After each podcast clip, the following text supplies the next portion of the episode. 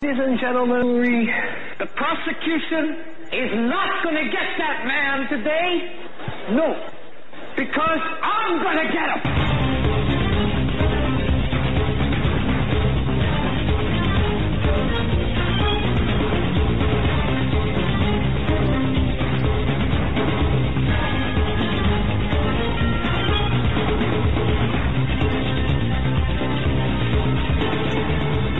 Welcome to this edition of the Hagman Report. It is Friday, the 16th day of February, 2018. Thanks for joining us. Thanks for everything that you do for us. Thanks for your notes and your letters and your support. Appreciate that very much.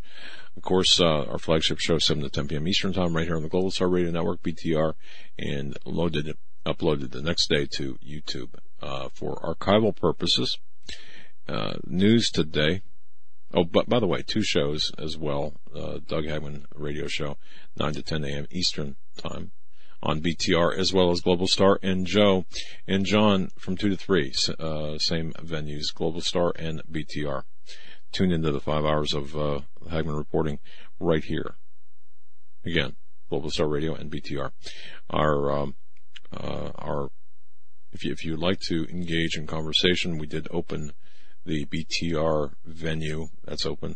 All you have to do is go to HagmanReport.com for all venues, for all of our platforms. So just go to HagmanReport.com and click on the link to the show page, and from there you can, you can watch the show, you can listen to the show, you've got a lot of options there.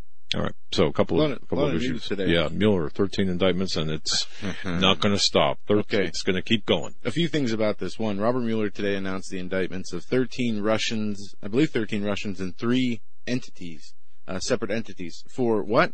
For aggravated identity theft, as well as creating fake social media accounts to set up in order to promote election activities. Anything from protesting Donald Trump's rallies to protesting Hillary Clinton's rallies to putting on pro-Trump rallies to putting on Hillary Clinton rallies, allegedly. I believe this is just a PR stunt. And as I said earlier, if the FBI spent half as much energy trying to undermine the President of the United States as they did on this school shooter, which we now learn had two warnings, not only was the YouTube channel and comment sent to the FBI where he says, I'm going to be a professional school shooter. The FBI received a tip on January 5th, received a call from somebody close to the shooter, Nicholas Cruz, who said on the tip line that he wanted to kill people and talked about the possibility of him shooting up the school.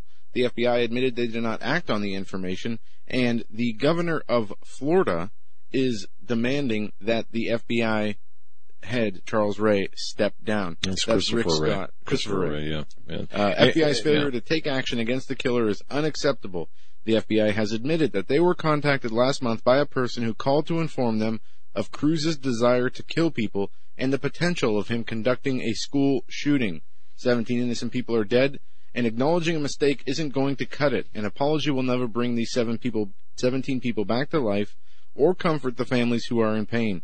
The families will spend a lifetime wondering how this could happen. An apology will never give them the answers they desperately need. Yeah. Trump needs to fire them all and disband the FBI. That's what Rick Scott put out in a tweet earlier today, the governor of Florida. I'm going to toss this out there. Is the FBI even constitutional? That's just a question that has come up. Does the Constitution authorize the FBI?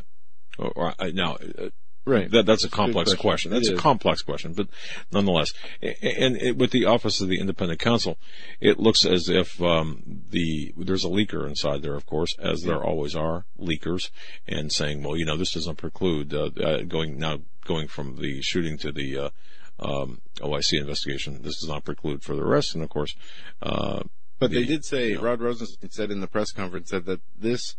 There was no collusion, at least no Americans were involved wittingly. They did not know. So is that a statement proving or alluding to Trump's innocence? Many people are taking that side, or what he said, and putting it in that argument, saying this exonerates Trump.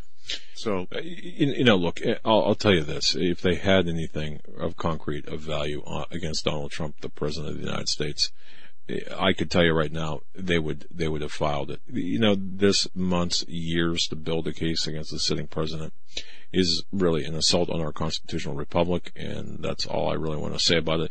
I spoke in depth about this on my show this morning.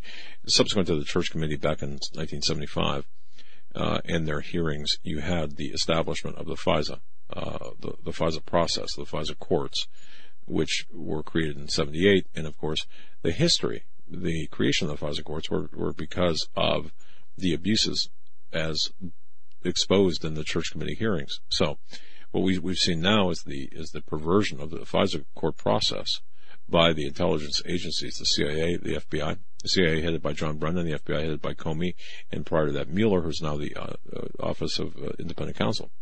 Bottom line here, this is an assault right now. This is nothing but an assault against a sitting president. This is a bought and paid for Hillary Clinton hit job, political hit job.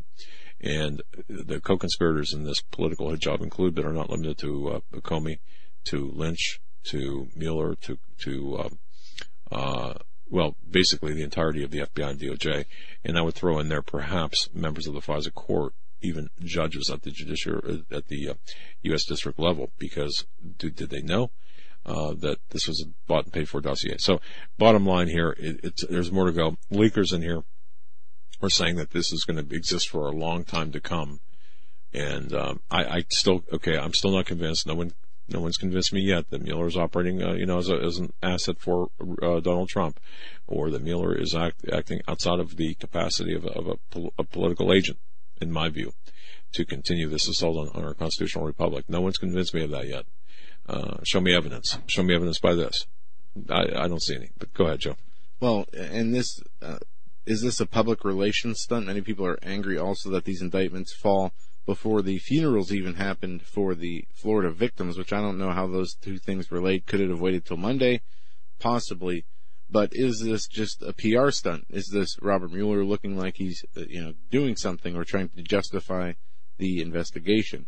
These are some of the talking points that are coming out about this, and we obviously will continue to follow it. I have not read the indictment yet. This is something I'm going to do probably this weekend. But the Bloomberg article states, Mueller still investigating possible collusion. This according to the leaker who you referenced. Yep. Apparently, they say this investigation is going to continue for months and that they are still investigating the possibilities of potential obstruction of justice by Trump. So this is not over. Process crimes this is ridiculous. Again, this is an attempt to take down, and this is an assault against our liberties. And again, I would just point people to to my morning show, because to truly understand how big this is. People are not thinking as big as they need to think. One thing that of note as well, and then we'll bring Austin on. Yeah, a guy by the name of Del Von Heckard. He's a Seattle area guy who sued the mayor of Seattle, homosexual mayor of Seattle, Ed Murray, last year on allegations of sexual abuse that happened a number of years ago. He was found dead in a Washington hotel room of a drug overdose. Just saying. Okay? Just saying. So, something to keep our eyes on there as well.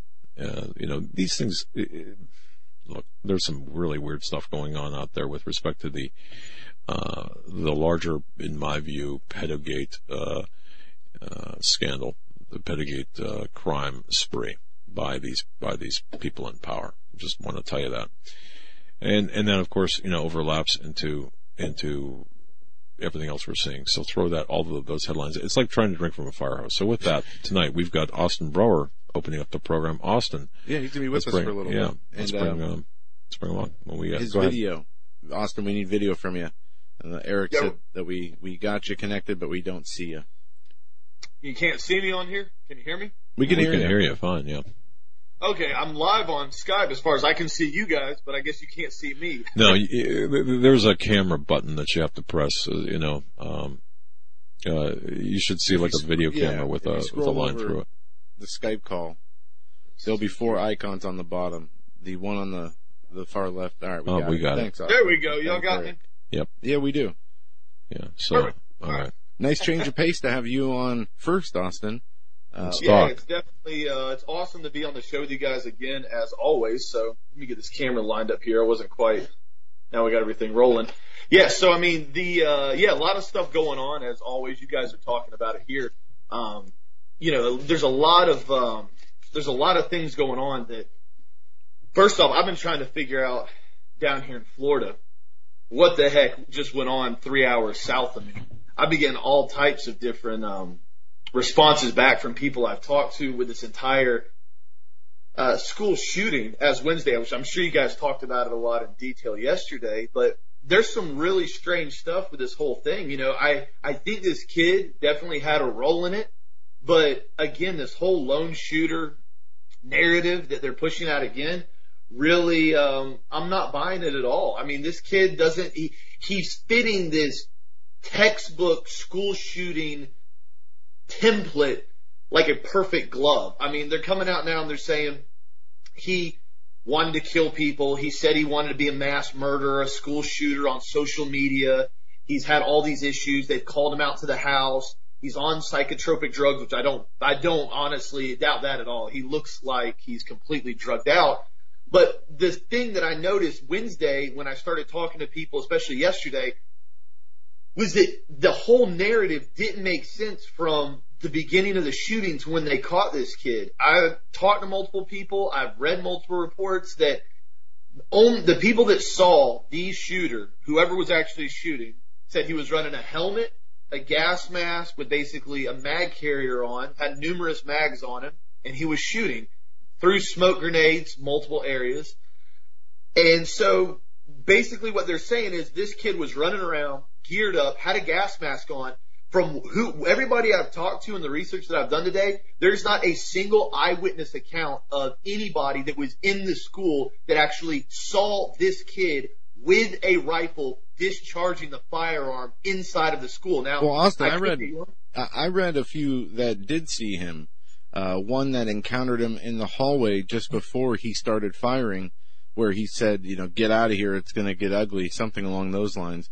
And then there were a few other people who said that they saw him shooting. But one thing that's interesting, we saw a video come out of a girl claiming that she was with the suspect when shooting broke out on the other side of the building. Now, from what I can tell, she is not a student at all. She's a 24-year-old who's from Pennsylvania. Now, I have the information from her own Facebook page. It even says she's married, which I did not dig beyond that, but there seems to be a credibility issue with that person. I don't know who interviewed her or where she came from, but her name is Alexa Medink, I think is her name.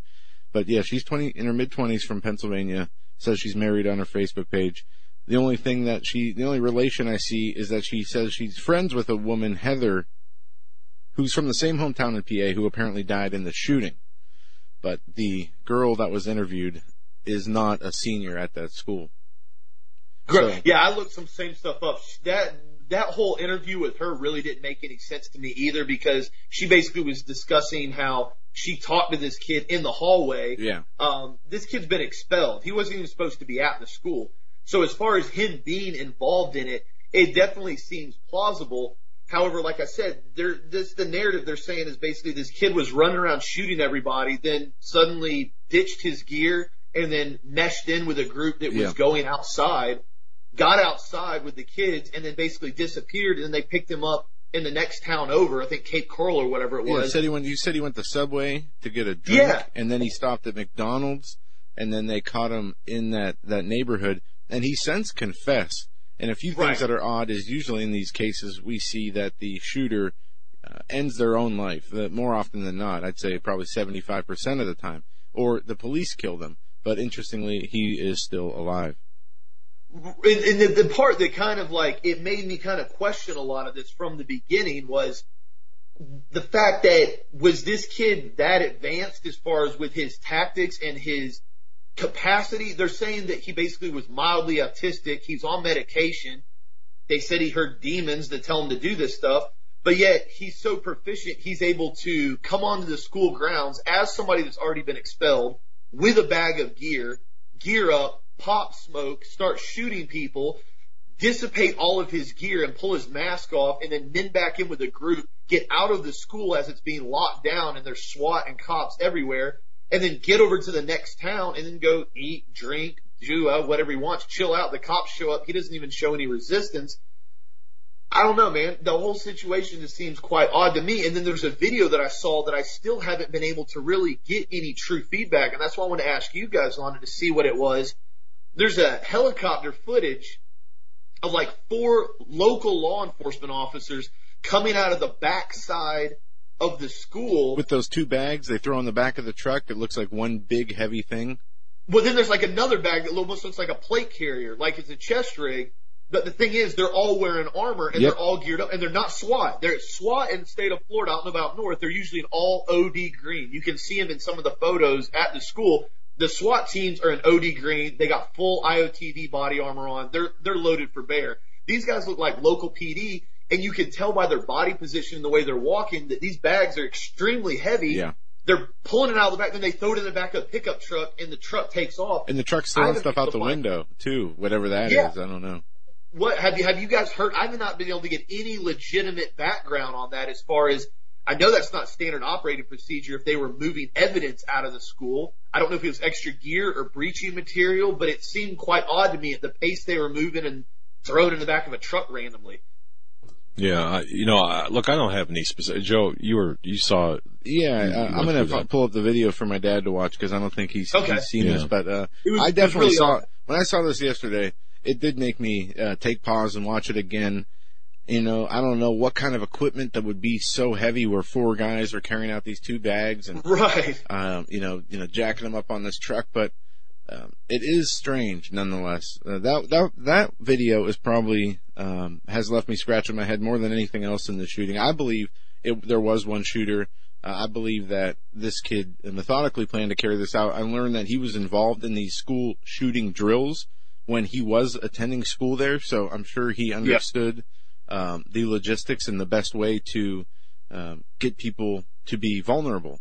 And apparently he targeted specific classrooms. The sheriff put out a timeline, said he went, to these certain rooms, 12, 13, 14, and 16, and then went to, 1234, 1238, or something like that, and then ditches gun, ditches gear, and blended in with the students. Now, I've seen conflicting reports, one that he was wearing gas masks and smoke grenades.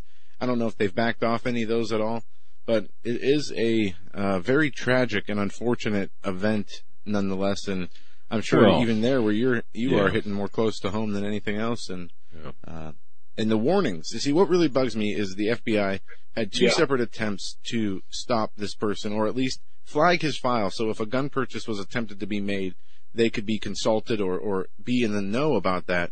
Instead, him posting about being a professional shooter on YouTube, and then the FBI receiving a tip 6 weeks before it happened of a person close to the kid saying he's going to kill people, he's going to shoot up a school, and they did not follow up on that.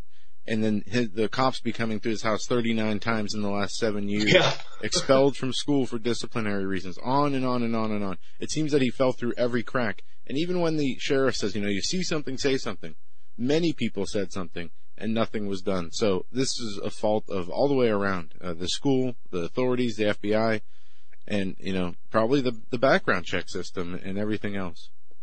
Well, and what makes it also odd to me, especially when we know the background of what we have seen the FBI do with intentionally setting up terroristic attacks, allowing them to basically go all the way through, even to the point of giving individuals dummy C4 detonators, bombs, stuff like that, and allowing them to kind of go into fruition. It makes me kind of wonder, and again, this is just speculating, if they almost knew this kid possibly was planning it and may in some way helped him out or encouraged him, or at least did not do anything about it and kind of watched it from the sidelines, because this is one thing that really threw me off this week about it. I talked about it on the show on Tuesday before this shooting ever happened. On Monday morning, my wife, Lana, she stays at home with the kids right now because Kendall's like 4 weeks old. She's a little baby. So Lana stays at home pretty much most of the day. And she flipped on Bay News 9 to watch the weather, which is our local Central Florida news. And for about a 10-minute expose, they had multiple legislators from Florida, like Florida Senate, going into detail about the assault weapon bill, the HB 219, that hasn't gone anywhere, which is assault weapons ban. It's almost a full textbook copy of the California assault weapons ban. And she actually videotaped it on her phone and sent it to me while I was at work. And this guy was just going on and on about how we don't want to have any more shootings. Our kids don't deserve this. The people in Florida don't deserve this. There's no reason for civilians to have weapons of war. Now, this is Monday in Central Florida, about 3 hours north of where this happened. And he's going on and on and on about all this stuff. And she sends it to me, and I talked about it, and I thought it was quite odd because they do have two bills on the floor they've been trying to push, the HB 219 assault weapons and large capacity magazine ban, and the HB 221, which is basically a full gun registration that they're trying to push here in Florida, which both of those are nightmares, same thing they have in California. And so I find it remarkably odd. This is broadcasted all over Central Florida. It may have been broadcasted in other areas of Florida. I don't know. I can't verify. I just saw it in Central Florida. And just going on about how the kids don't need this, the civilians don't need this, their weapons of war don't need to be like this on the streets. And then just randomly this shooting happens that this kid supposedly has had all this background, all these signs, like you said. He's talked about it. They've been to his house 39 times. He's like the textbook school shooter, and they never even bothered to go out and really even significantly question him or detain him or, like you said, flag a gun purchase or wonder why this kid wants to buy an AR-15. And then we have, as soon as the shooting happens, this supposed white supremacy group that we have down here in Florida comes out and says, oh, yeah, he's part of our basically neo-Nazi group, which was completely and totally a lie. He wasn't part of that at all. I don't honestly even believe that this guy even said that. I think it was completely and totally made up, because when you start looking at the fact that we also have H.R. 4918 that got introduced into the Senate, the House, on February 2nd, which is called the Domestic Terrorist Bill, Domestic Terrorism Prevention Act of 2018. And it goes on to say, this is the first sentence in Section 2 of findings. Congress finds the following. White supremacists and other right-wing extremists are the most significant domestic terrorism threat facing the United States. HR 419. You can go online and look it up online. Oh, I believe it.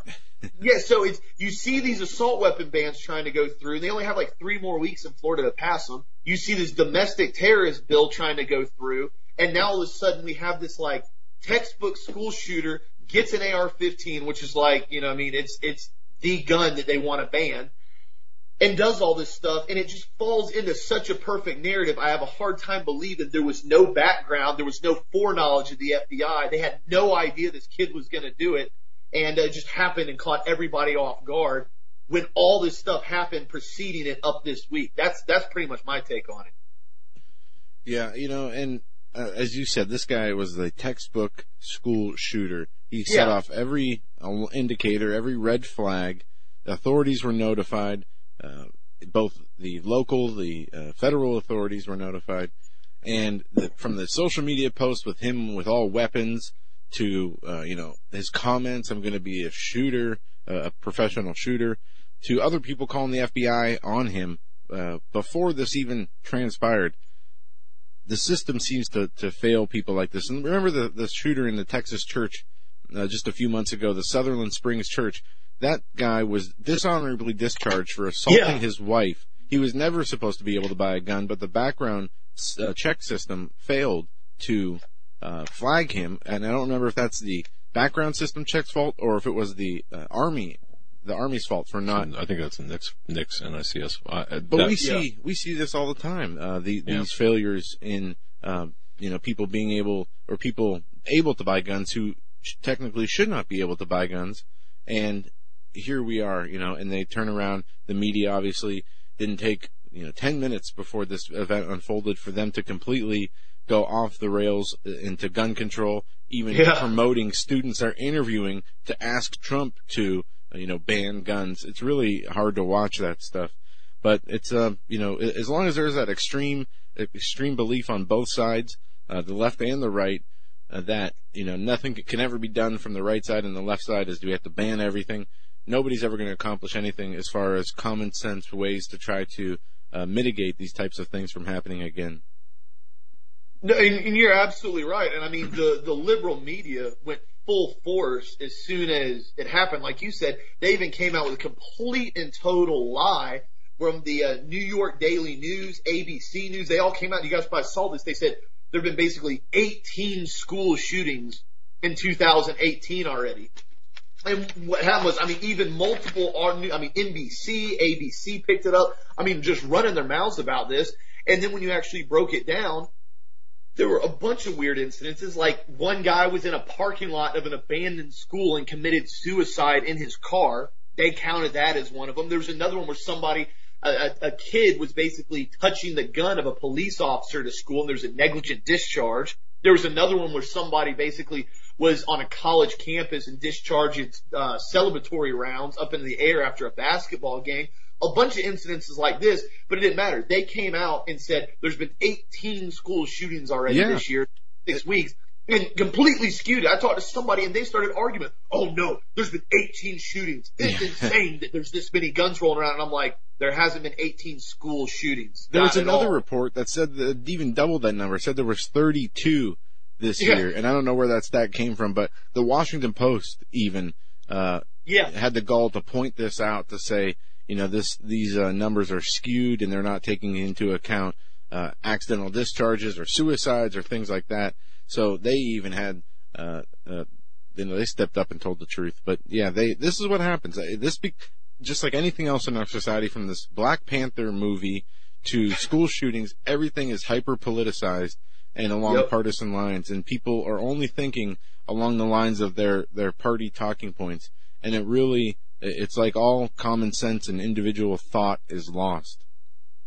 Well, and you're right, because these liberals want to say, well, we need more gun control, we need assault weapons bans, we need all this stuff. But as you guys just pointed out a second ago, we already have background checks on the books to make sure people that are having issues mentally or on significant amount of drugs or under psychiatric care or having health issues that are very extreme shouldn't be allowed to buy guns. Just like in Texas, he was dishonorably discharged. Shouldn't have been able to buy a gun. He bought a gun. This guy's the same thing. Bought a gun. So they want to sit there and ban guns. And it's so funny when somebody kills somebody in a vehicle, fatality, DUI. Guy's drunk, kills somebody, blah, blah, blah. What do they say? Guy needs to go to jail. Manslaughter, DUI. Do they say, well, we really need to evaluate the legality of driving vehicles. We really need to discuss banning vehicles right now. Same thing with knives. Somebody gets butchered with a machete. Do we go, well, we really need to discuss putting common sense laws on the books for knives so not anybody can just go in and buy a knife? No. The guy gets charged with attempted murder. The knives, it's not knife's fault. And I said on the show the other day jokingly, I said, I will be the first person, if my Glock 19 over here jumps up, turns around, shoots at me, and tries to kill me by itself, I'll be the first person to come out and say, hey, we got to start banning these nutbag guns. They're completely off the rails. They're out of control. They're completely sick. We have to start banning them. But that's never happened in the history of firearms, nor will it ever happen. So we have to start looking at, why do we have so many kids on psychotropic drugs? Why are we the most heavily medicated society in the world? Why do we sell more pharmaceuticals in this country than almost every other country combined? Nobody wants to address that at all. Yet everybody just wants to go, oh, it's the gun's fault. No, maybe we need to start looking at why these people are on so many drugs, and they can go to the doctor and get 4, 5, 6 Schedule II pharmaceutical drugs and stay on them for years on end, and nobody thinks that's a problem at all. That's what we have to start addressing. It's funny, a kid said something the other day about, you know, well, this didn't happen back in the 70s and 80s that much. And I said, you know what's funny about that is it was actually really easy to buy fully automatic belt-fed machine guns in the 70s. You just had to go to the store and pay your tax stamp. The ATF ran it through in like 30 days. You had belt-fed weaponry. I didn't see anybody shooting schools up with belt-fed machine guns in the 70s or 80s. I don't think that's actually ever occurred with a legal machine gun. Yet we have machine guns that are completely banned. Now we want to take it a next step further and ban semi-automatic rifles, all because these guys fall through a legal system that's already set in place and go commit numerous crimes like murder, which is already illegal, when they're on multiple drugs that they shouldn't even be on, yet it's the law-abiding citizen's fault, and we need to have our weapons taken from us basically at force. It's completely ridiculous. No, it is, and one of the things, as you said, that I never talked about here is the psychiatric and pharmaceutical components to this, where the pharmaceutical industry owns so much of the advertising on cable TV and on many of these networks where they're not even allowed to talk about this, and even the video games and other things. I don't believe video games really have much to do with it, but this is one thing that's never questioned. It's always the guns. No, I do. Video games do, but go on. It's always the guns, and it's really aggravating when you get these half truths and shallow arguments. But we have to look. So many of these mass shooters have had, we're on these SSRIs, and not only that. Some of the interesting notes, this guy said he heard demons. If you remember the shooter at the Fort Lauderdale airport just about a year ago, he went into the Anchorage, Alaska FBI field office, turned himself in, said that he was hearing voices and the CIA was forcing him to join ISIS, trying to get help, and they had him walk out the door. He later goes and shoots up an airport. Many other people have claimed to hear voices, that James Holmes, the Colorado theater shooter, was a schizophrenic, and he was on medications. And this is Adam Lanza, the Sandy Hook shooter, was heavily medicated. And this is a common thread among these shootings, but it's never talked about. Yeah, aside from the guns, this is the most common theme here, is the psychotropic drugs, is the mind-altering SSRIs. That's where we need to focus our attention. This is not a gun issue. This is a people issue. Right. People have been killing people forever before guns were even invented. And Austin, as you said, we've had guns in this country since its inception, and we never had a problem like this where you had people, just massacring rooms of people just because they didn't feel right or, they went off the deep end. I believe it's a spiritual battle at its core, but, as you said, in the 60s, 70s, belt-fed machine guns, fully automatic, and we never had these types of problems. And it has since Columbine, and even when I was in high school, we didn't ever think about school shooters. But now, it's common practice, it seems, and I believe they're going to continue. Well, obviously.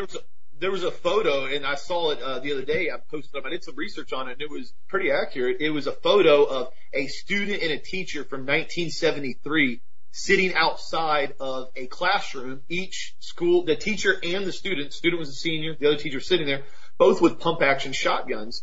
And it was up north, and basically what had happened was somebody had called in and said that they were going to go to the school and shoot everybody. So the seniors and the teachers went out to their cars, went out to their trucks, got their shotguns, got their handguns, and basically took intervals between classes and between breaks at guarding the entrances of the school. Now, of course, no shooter ever showed up. Was he deterred? I don't know.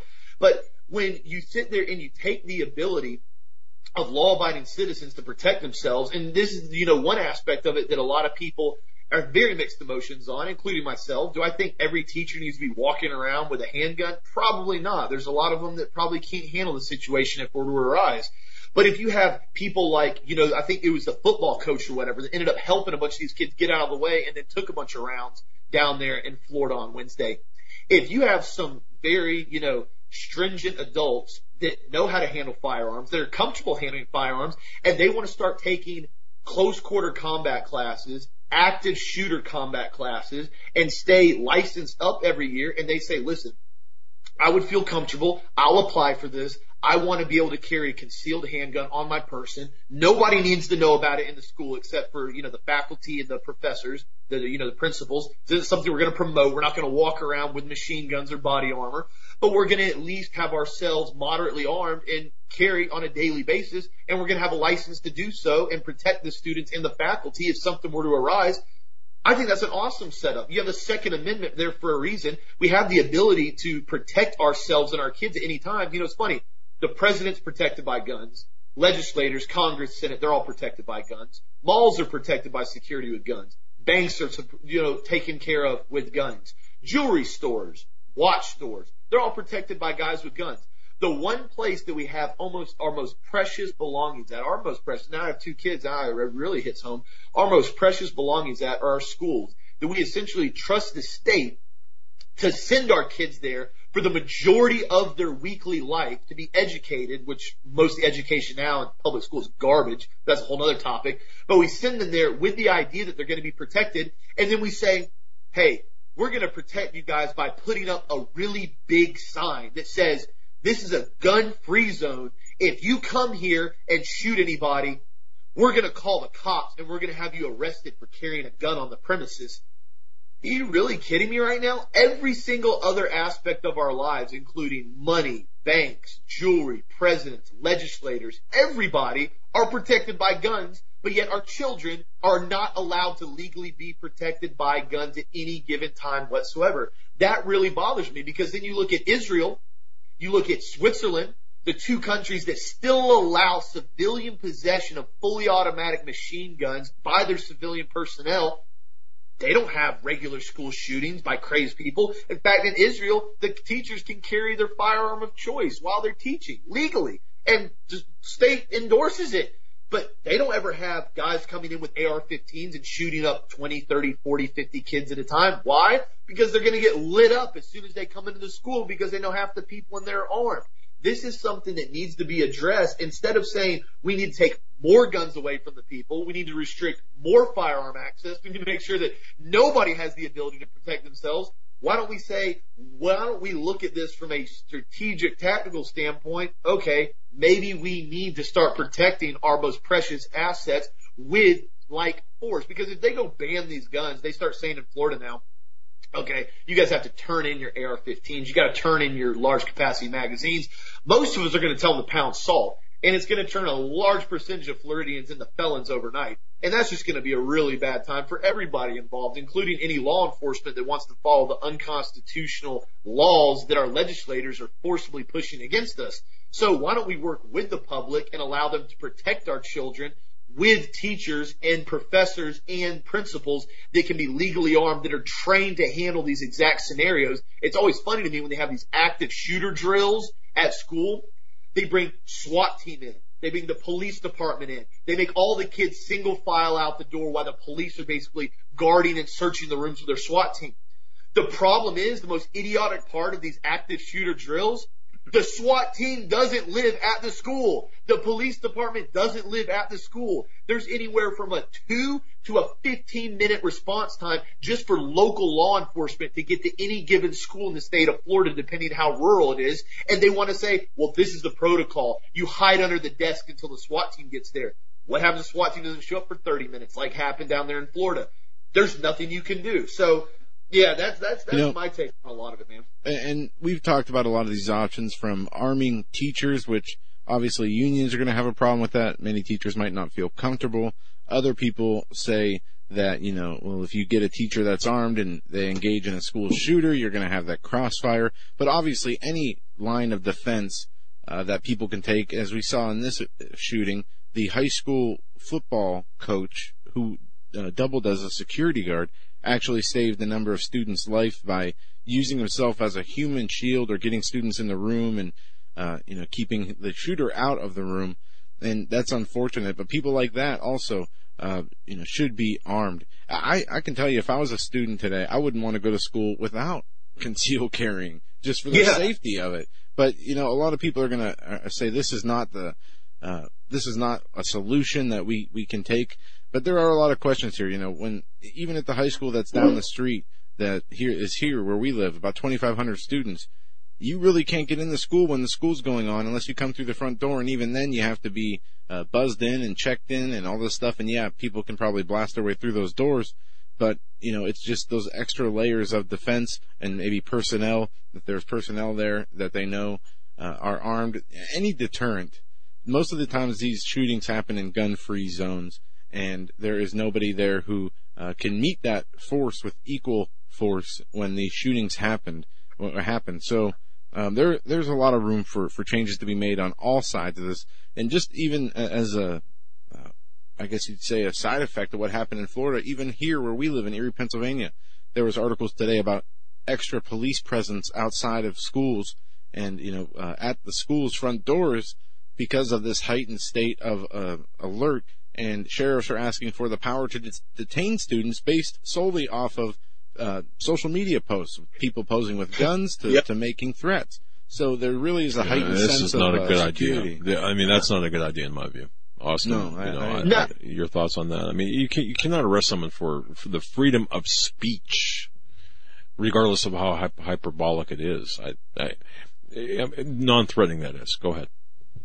Yeah, absolutely. I'm exactly with you on that, Doug, because the issue that I have with this, because I saw this article today, actually, Sheriff in Florida shooting calls for power to detain over social media. Right there. I had the article already pulled up. The issue that I have with this is, where does the line start getting drawn?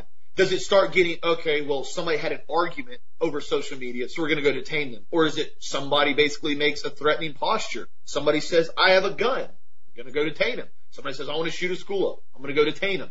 If you start having everybody that makes an aggressive comment on social media get detained, you basically are starting to go back to the same thing Europe's involved in right now, where they're going in, and if you say something on social media about the Muslim invasion in Germany, or you go in and say, I don't agree with my daughter being raped by Muslims, I want to defend myself with a firearm, law enforcement's at your door within a few hours, and they're either going to arrest you, detain you, or haul you off or charge you. I understand the fact, like you said, if somebody starts saying, I'm going to come over to your house right now, or I'm planning on going to the school tomorrow, and I'm bringing an AR-15 with a backpack full of 500 rounds and 15 mags loaded for bear, and I'm going to shoot up everybody in the school. All right, obviously, we need to probably take that seriously and look into it, but there has to be a really very specific line that is drawn with this, that it just doesn't start overreaching into a more tyrannical police state. As Joe just said, schools all over the country, including in your state, have local law enforcement stationed outside of them. Do we really need local law enforcement at every single school all the time being policing and military powers?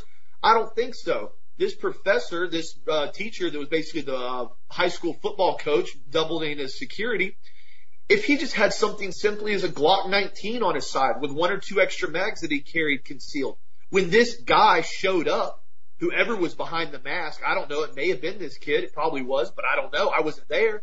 When he showed up, he could have, instead of pushing these kids out of the way and saving them, which was heroic, but instead of getting lit up as a human shield, he could have engaged this guy with force. He may have gotten shot, but he could have dropped him on the spot, and who knows how many lives he could have saved. So instead of relying on this as far as law enforcement to basically go in and start policing us now on social media, start policing our schools like we live in the Gestapo era again, start coming in and searching bags and detaining people just on anything they post on social media or any way that they look, I really think we need to start looking at real, true security measures that can be easily implemented and doable on a daily basis. We can't keep law enforcement posted up at every school in the country 24/7. It's not physically feasible. We don't have the manpower to do so, and plus, that is not their role.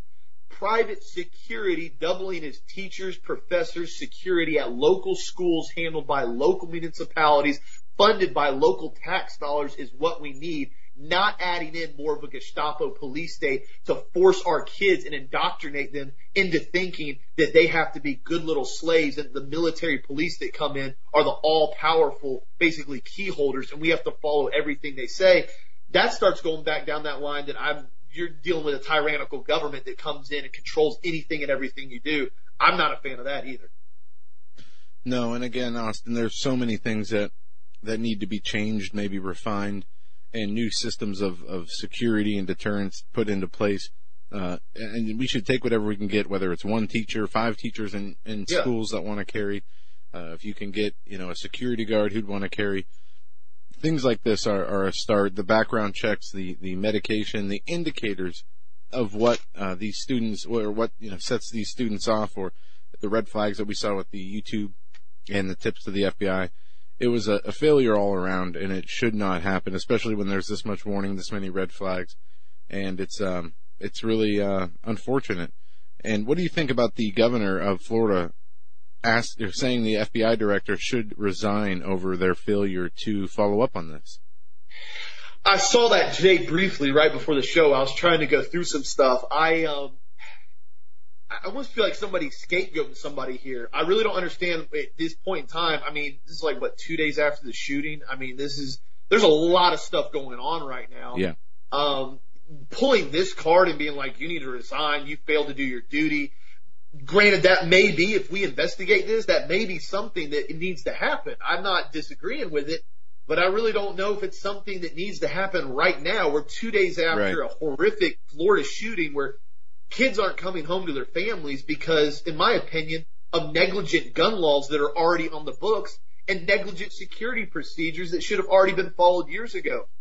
There's no reason at all that we can't have at least 1 to 2 off-duty security guards, private security detail, retired veteran contractors, professors that are able to handle this, teachers that are able to handle this on the premises at all times. They're doing that at churches all over the place in Florida now. After that Texas shooting, that church shooting, they've come in now and the local sheriff's department is actually giving classes for free on the few volunteers that want to be in the church. They're limited to a couple people that are basically, deacons, people that are involved in the church regularly that want to be involved in it, that are proficient with firearm training or have police or military background. They're saying, hey, we want you to be identified in the church as basically a security. We want you to be armed. If there's an active shooter threat, this is how we're going to handle it. And they do force-on-force training, basically either with airsoft or the simunition rounds, which are incredibly good to train with, by the way, in the church, in the exact scenario of what something could happen. They play through all the roles.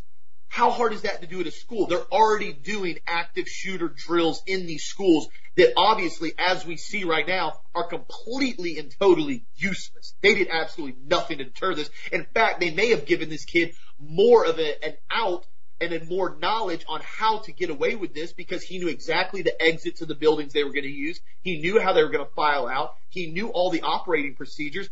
Bet money if this kid knew there were 2 or 3 armed security or off-duty contractors or teachers that were in the school that were armed, he knew he was going to engage deadly force and receive rounds when he tried to give them at this school and he entered it. Bet money he would have thought twice about doing this, as would any person that wants to go in. There's a reason why these shootings keep happening in gun-free zones. That's something that liberals never want to pick up and address. Gun-free zones. Aurora, gun-free zone. Sandy Hook, gun-free zone. Vegas shooting was at a concert. I found out, and I was double-checked, and Vegas is very stringent about their gun laws. That was a gun-free zone in the concert. Another gun-free zone on Wednesday. This is a regular occurrence, and nobody wants to address the real fact that people can't legally arm themselves or carry a firearm legally in any of these areas. That's where there's always a mass shooting. So let's put 1 + 1 = 2 together and say maybe we need to start looking at ways for civilians to protect themselves instead of preventing more ways for civilians to protect themselves with more illegal, unconstitutional gun laws that really, we already have too many gun laws on the books and they can't even keep up with them. NCIS can't even keep up with the gun laws as far as making sure these guys that are mentally ill don't get guns. So why are we going to ban law-abiding citizens from being able to possess them? Yeah, exactly. And, you mentioned something early on. Look, we have to prepare, I think, our schools, our institutions, not just for these SSRI-affected young people. That's a problem, absolutely. But we also have to realize that, even today, the threat from Islamic terrorists. Yeah. Okay, and look, Beslan, back a number of years ago, look at the number of shootings as well that had an Islamic component to it. You've got these school plans posted on Arabic language message boards and such. We need to think bigger than we're thinking in this respect. Yes. Yeah, and I mean, there was a reason why the founding fathers, when they put the Second Amendment together, it was very clear the right of the people to keep and bear arms shall not be infringed. You didn't see a ... section B on here. Well, that can be infringed in school zones or any areas that we deem necessary. There was none of that. The whole aspect of what our gun rights give us with the Second Amendment is to be able to travel freely and protect ourselves freely against any given threat. And the problem is now we've trained this young generation to be so dependent on the government for everything, from the food stamps to all the support with the health care. Everything now has geared the younger generation to believe the government is here to take care of you from birth till death. They provide everything you need for you. They protect you. They give you security. You need to rely on them for everything. When it's the complete opposite. The government there is simply to hold their government together. The background, the laws, and the statutes that are constitutionally based are there to be enforced, and the rest of it needs to be left to the local civilians and the local militias or local law enforcement, if that's what you want to refer to them now, and say, hey, We want to work together. We don't want to be victims. We don't want to wait on security from SWAT to show up. We want to be proactive. So the biggest thing that I can start saying to these local schools, and I'm probably going to address this with Sheriff Grady Judd next week, his dad's friends with him. Why are we not going in and discussing with our local schools in Polk County? This can be done all over Florida. This can be done in every single state, in every single county in the entire U.S. Sit down with the heads of these schools, with the school boards, and say, gun laws aren't working. Restricting these guns aren't working. We need to come in and start setting up security parameters for individuals that are fully vetted, that have the ability and experience to protect our young children and bring them in here. So I'm going to start working on that next week in our county. And that's what everybody has to start doing in every county throughout every state, and start saying, listen, we need to have security on site. We don't need SWAT. We don't need police roaming the rooms with AR-15s like a police state. We need local concealed carry that have the means, the ability, and the efficiency to handle one of these situations effectively as possible. And I think right there, if you start doing that, you would see these school shootings completely and totally stop, at least in the ones that have this security, because nobody wants to go do a school shooting and get resistance. That's just a fact. Nobody wants to go into a school and then get shot back at. That's not fun. You know, it's what you mentioned something earlier, Doug, about the video games.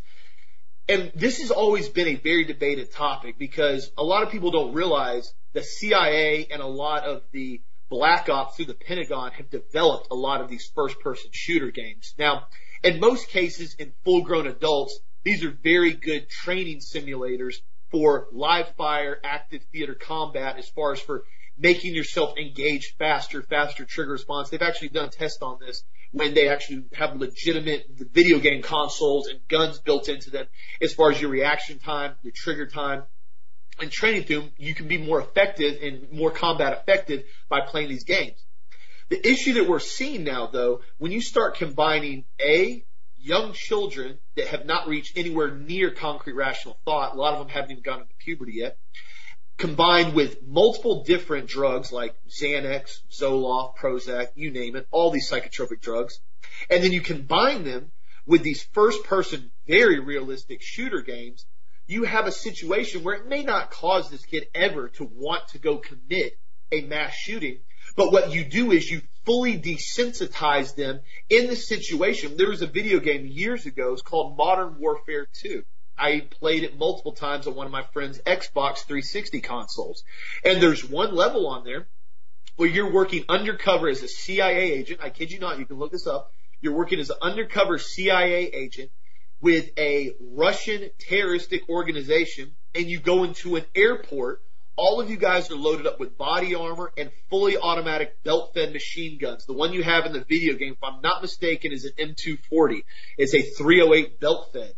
And you go in, and your overall goal is to kill as many unarmed civilians as you can and move through the entire airport, killing as many people as possible, and then extract yourself at the end with the group. And it's all designed to be used as a false flag terroristic shooting to get a war started. You can look this up. It's on Modern Warfare 2. It's the exact diagram.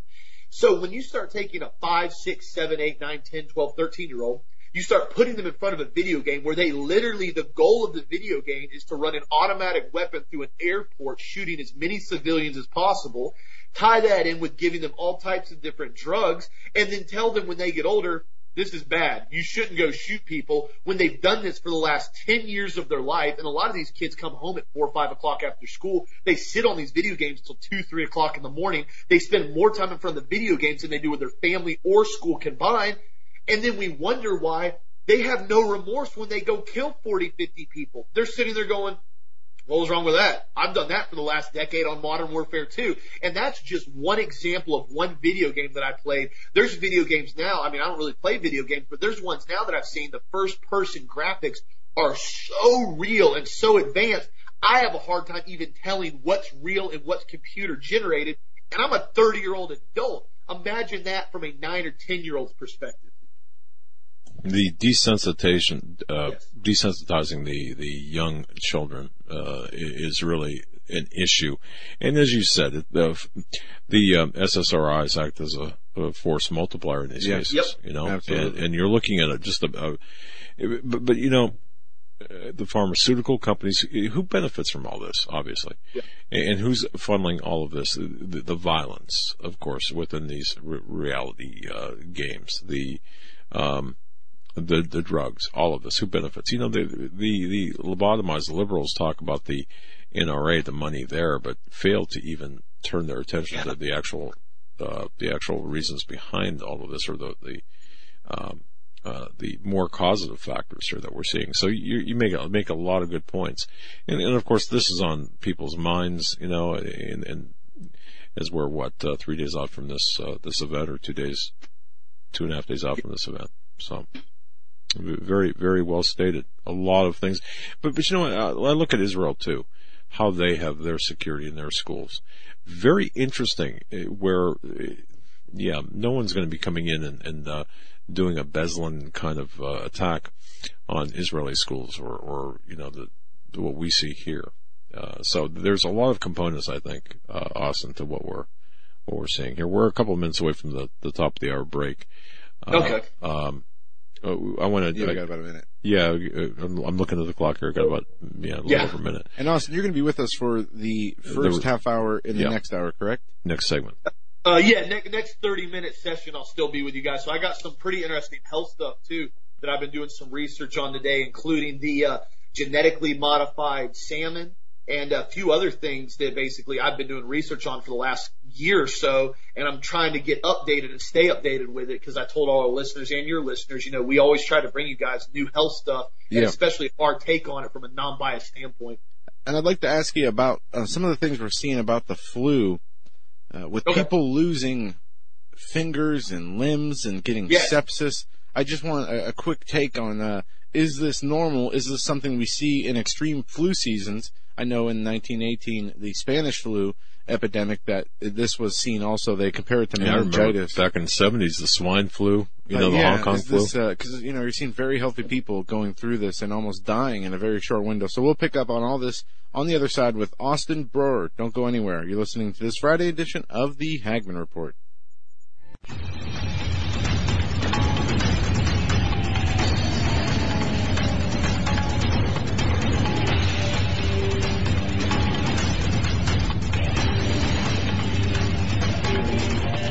Welcome back to this edition of the Hagman Report for Friday, the 16th day of February 2018. My goodness, so many headlines.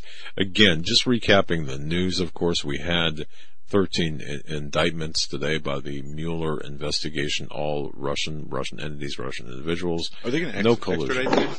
You know, right now I'm going to read the paperwork behind it. I want to see all of this behind it before I even get involved in this, but one thing that's not being talked about is the potential collusion of, or the perversion of, perhaps, or the using of the FISA court. Don't forget, I went over this in my morning show today. Okay, 1975, the Church Committee talked about the abuses of the CIA. I mean, the big. It made all the papers back then. It made the news back then, and now we're seeing the same thing 43 years later, with respect to the Nunes, the House Intelligence, or House Permanent Select Committee on Intelligence, and the Senate Judiciary Committee, as well as the House Intelligence Committee. 3 different committees in Congress looking at the abuses that are going on and had gone on. What's changed aside from 43 years? It's the Democrats back then that launched the Church Committee, Frank Church from Idaho. Now it's, of course, Nunes, Goodlatte, and you know who I'm talking about. Those people, right? Grassley. Thank you. So that's the only thing that's changed is really the nothing. How's that? Nothing has changed. So keep your eye on that. I'm going to be doing some reporting on that this weekend for sure. And now with us is Austin Broer, of course, immensely popular show, Ted and Austin Broer Show, airs weekdays right here on the Gold Star Radio Network. I want to thank you for joining us. And by the way, Austin, got to tell you something right here. Yes, sir. This stuff. All right, let me hear this right here. I don't know if you can see this or not, folks. The tension factor. All right, this is my favorite stuff. All right, I don't leave home without it. I don't leave the studio without it. Look, I swear by this stuff. This is attention factor.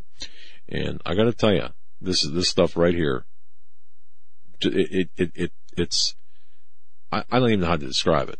It's good stuff. This is good stuff. It really is.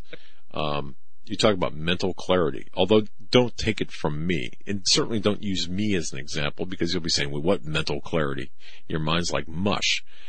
But seriously, attention factor is a great product. So I just want to punch that in there. And well, I take it. I appreciate it. I'm glad you like it. And we put that together, you know, and right now also too, for the listeners, we went ahead and activated the Doug5, DOUG5 coupon. So it's 5% off all regular items, including the attention factor.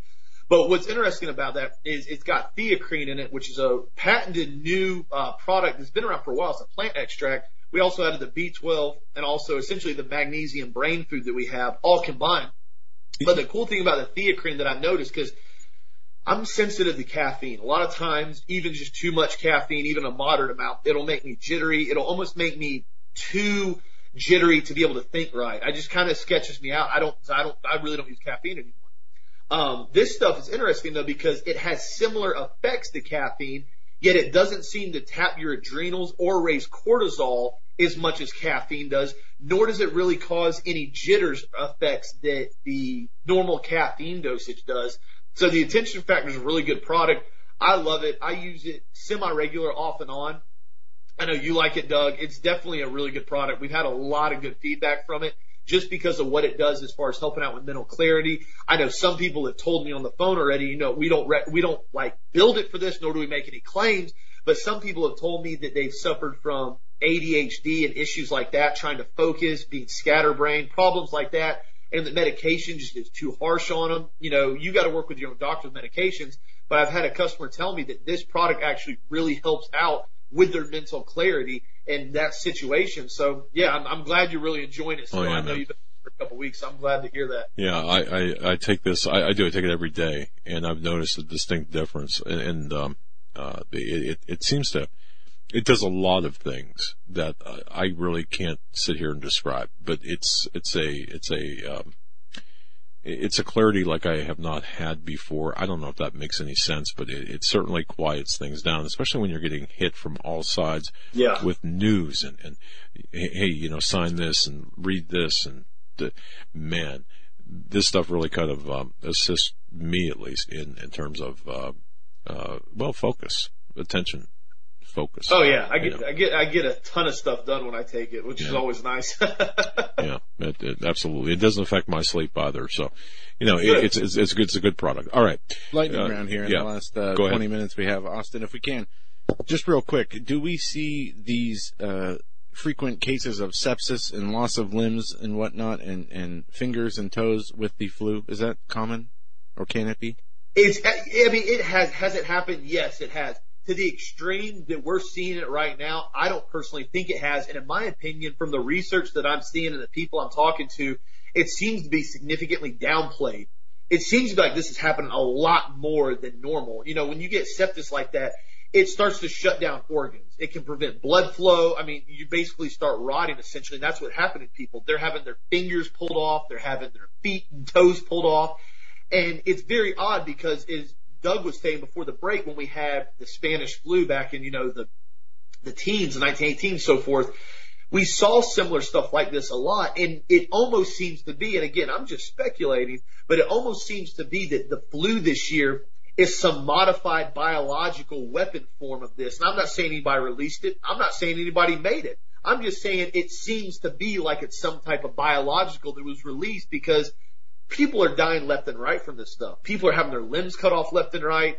Can that happen with the flu? Yeah, I mean, people can have issues with anything, especially if they get sepsis. But the level that we've seen this happen before is almost unprecedented, in my opinion. And like I said, it's almost being downplayed now to the point that we're acting like, oh, well, it happened with this one individual, or it happened with this individual. But when I start reading and doing more research, this seems to be nationwide, and everybody's trying to downplay it like it's not that big of a deal.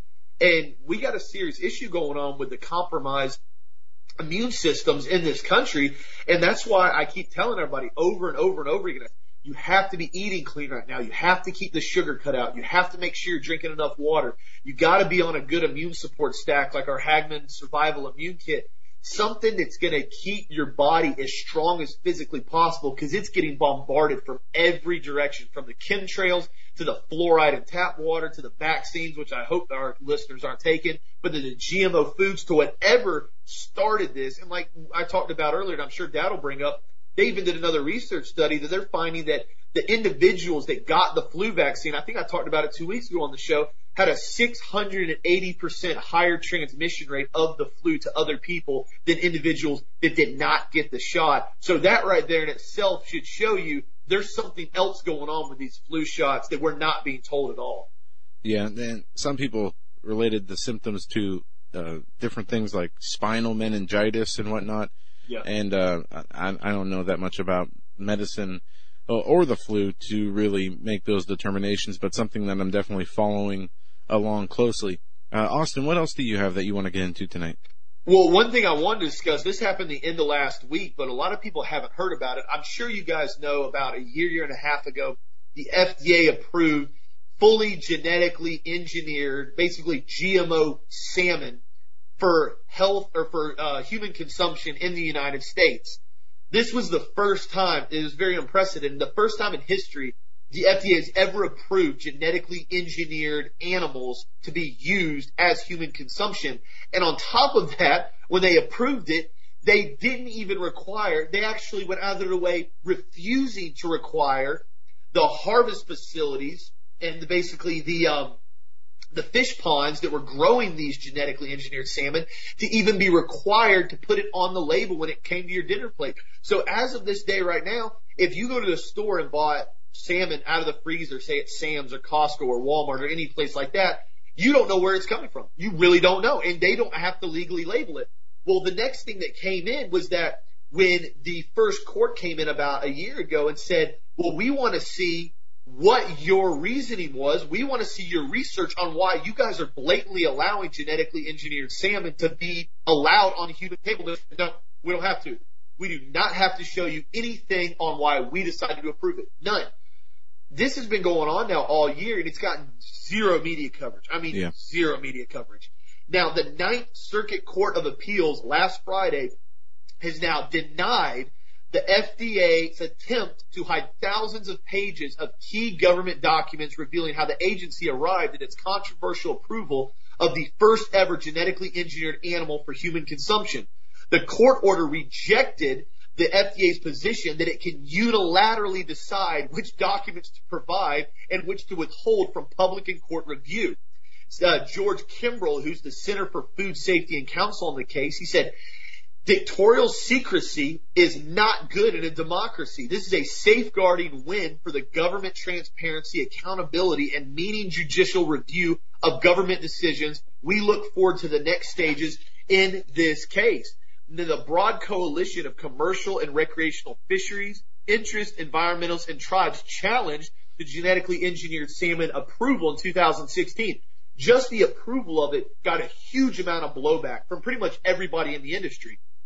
The FDA, again, refused to provide thousands of critical documents about how and why it even approved it. Now, to me, just from a consumer, if somebody's coming in now and they're saying, oh, it's completely fine for you to eat, it's 100% safe, we're the Food and Drug Administration, we're issuing completely safe for you to eat, and I go, okay, that's cool. Can I see the thousands of pages on how you came to this conclusion? The research, the background, I'm really just curious. No, you just have to take our word for it. Well, that right there's a big red flag, not just a red flag, a big slap in my face, because our tax dollars support the FDA and everything they do. So if I want to know why they came to a conclusion on why they think it's safe for me to eat fully genetically engineered salmon, I think I have a right to do so. The plaintiffs demanded that the FDA provide all the documents the agency considered in its decision, and last January, the lower court finally now agreed. The FDA originally had challenged it last year and said that they can determine, listen, this is how cocky they are, they said they can determine unilaterally what information to give the courts reviewing their decisions and do not have to disclose any internal materials, even if the agency considers those materials in their decision. And boy, the Ninth Circuit Court of Appeals now last week did not like that arrogance whatsoever and fully denied the FDA's attempt to hide those and has now basically told them they have to release those documents. Whether or not they do, whether or not they continue to fight them is to be seen. So we'll have to keep up with it. But I've had a lot of customers ask me repeatedly, what's going on with this stuff with the genetically engineered salmon? Well, Austin, this is the first time. Yeah. Do we know how, when you say genetically engineered, is this something that, are they reproducing eggs in mass? I mean, how are they, do we know how they're doing this? Yes, obviously they're not ocean caught. They're not natural caught. They're being farm raised. So from my research, they're basically taking aspects of trout and another fish, I can't remember off the top of my head, and they're splicing their genes together along with salmon, and they're basically making this hybrid, genetically engineered salmon that has positive attributes from other fish like trout. Like the genetically engineered salmon, they take the trait from the trout for the salmon to be able to grow like 4 times its natural size and speed and ability within like 6 months. They've taken genetically engineered salmon that's 6 months old and natural stream caught or just ocean caught salmon, and the genetically engineered salmon dwarfs it. I mean, dwarfs it. Regular salmon, will be like this big, it's 6 months, maybe a little bit bigger. The genetically engineered is off the charts. They're 20, 24 inches. They're huge fish. So automatically, right out of the gate, when they first started doing this and they started splicing these different genes, it reminded me of the new Jurassic Park you saw, when they start taking things from frogs, taking things from fish, taking things from snakes, and putting them together to create this basically genetically engineered dinosaurs. What they did, that's what they started doing with this fish. And the first implication that they came out with, as far as a lot of people that were critical of it said, what happens if this stuff gets loose in the wild? What kind of effect is this going to have on our ecosystem if we start having this genetically engineered salmon that outgrows normal salmon by 4 to 5 times? How are we going to handle this? Well, if they're not getting loose, they're in a controlled facility, they're in a controlled lab, they're not getting out. Okay, that's cool. Well, what happens when we eat the fish? What are the long-term side effects of eating a genetically engineered salmon?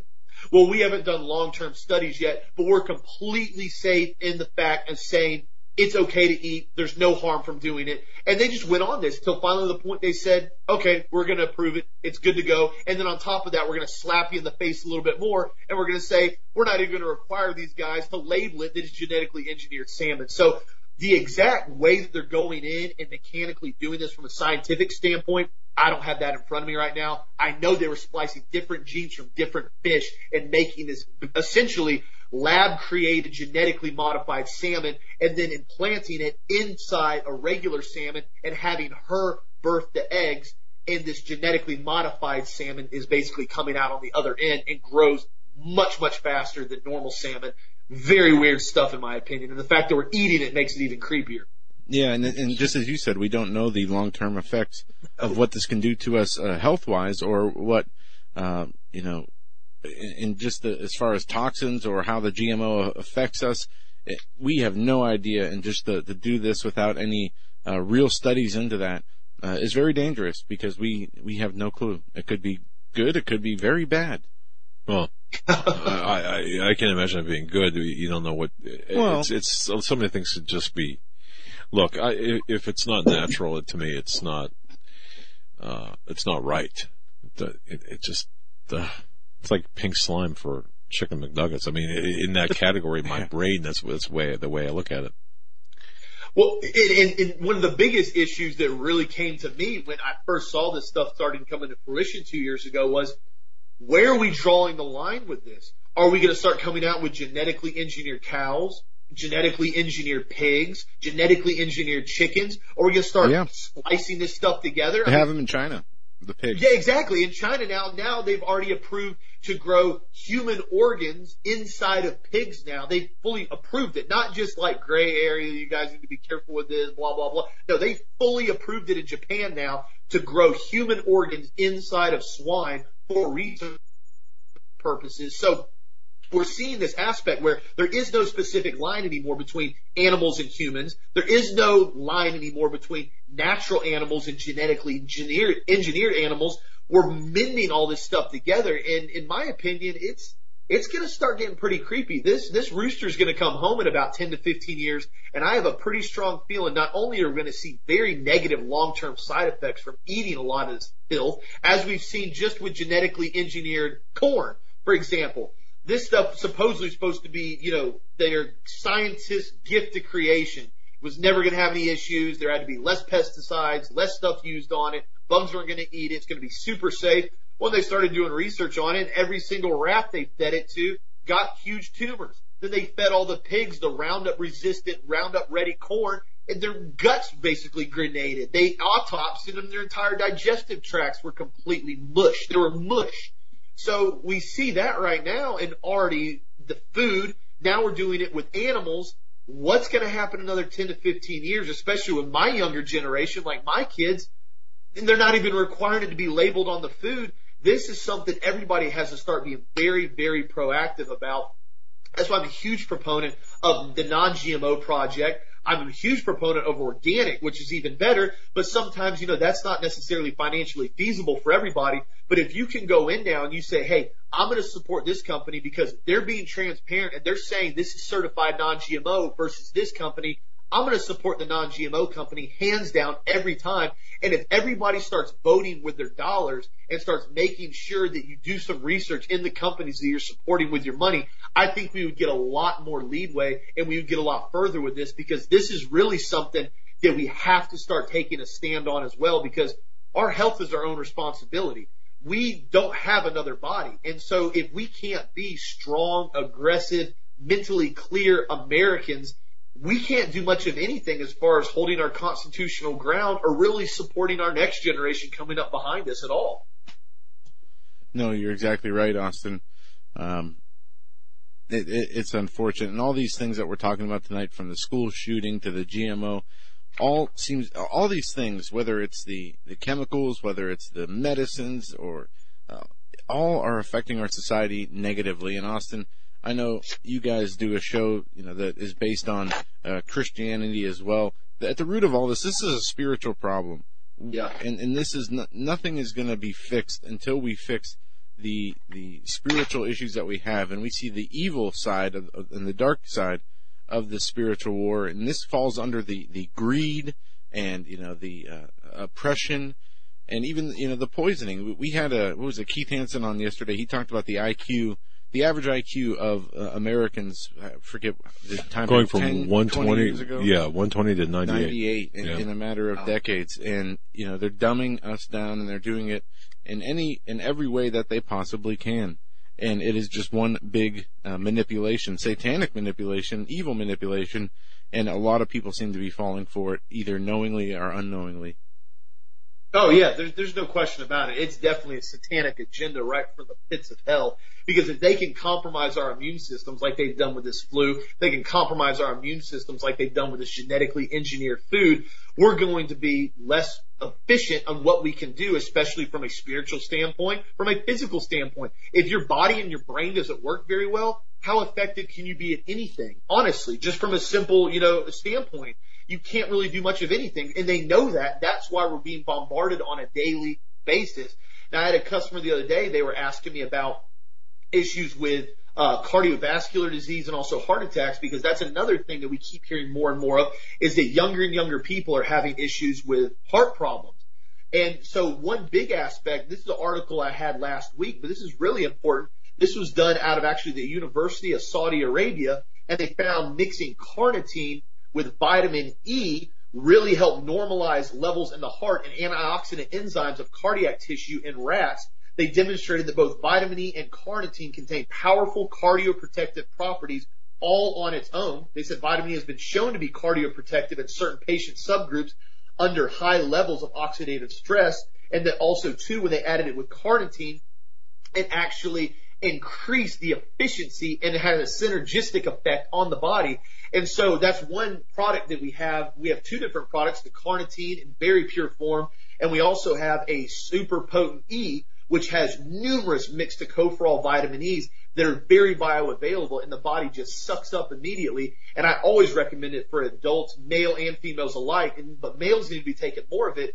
The Super Pot E is incredibly good as an antioxidant for the heart. It's good for blood viscosity. It's good for the brain. And when you stack it with carnitine, like I've always done that now for probably the past year because I knew it was good. Now these guys even confirmed it.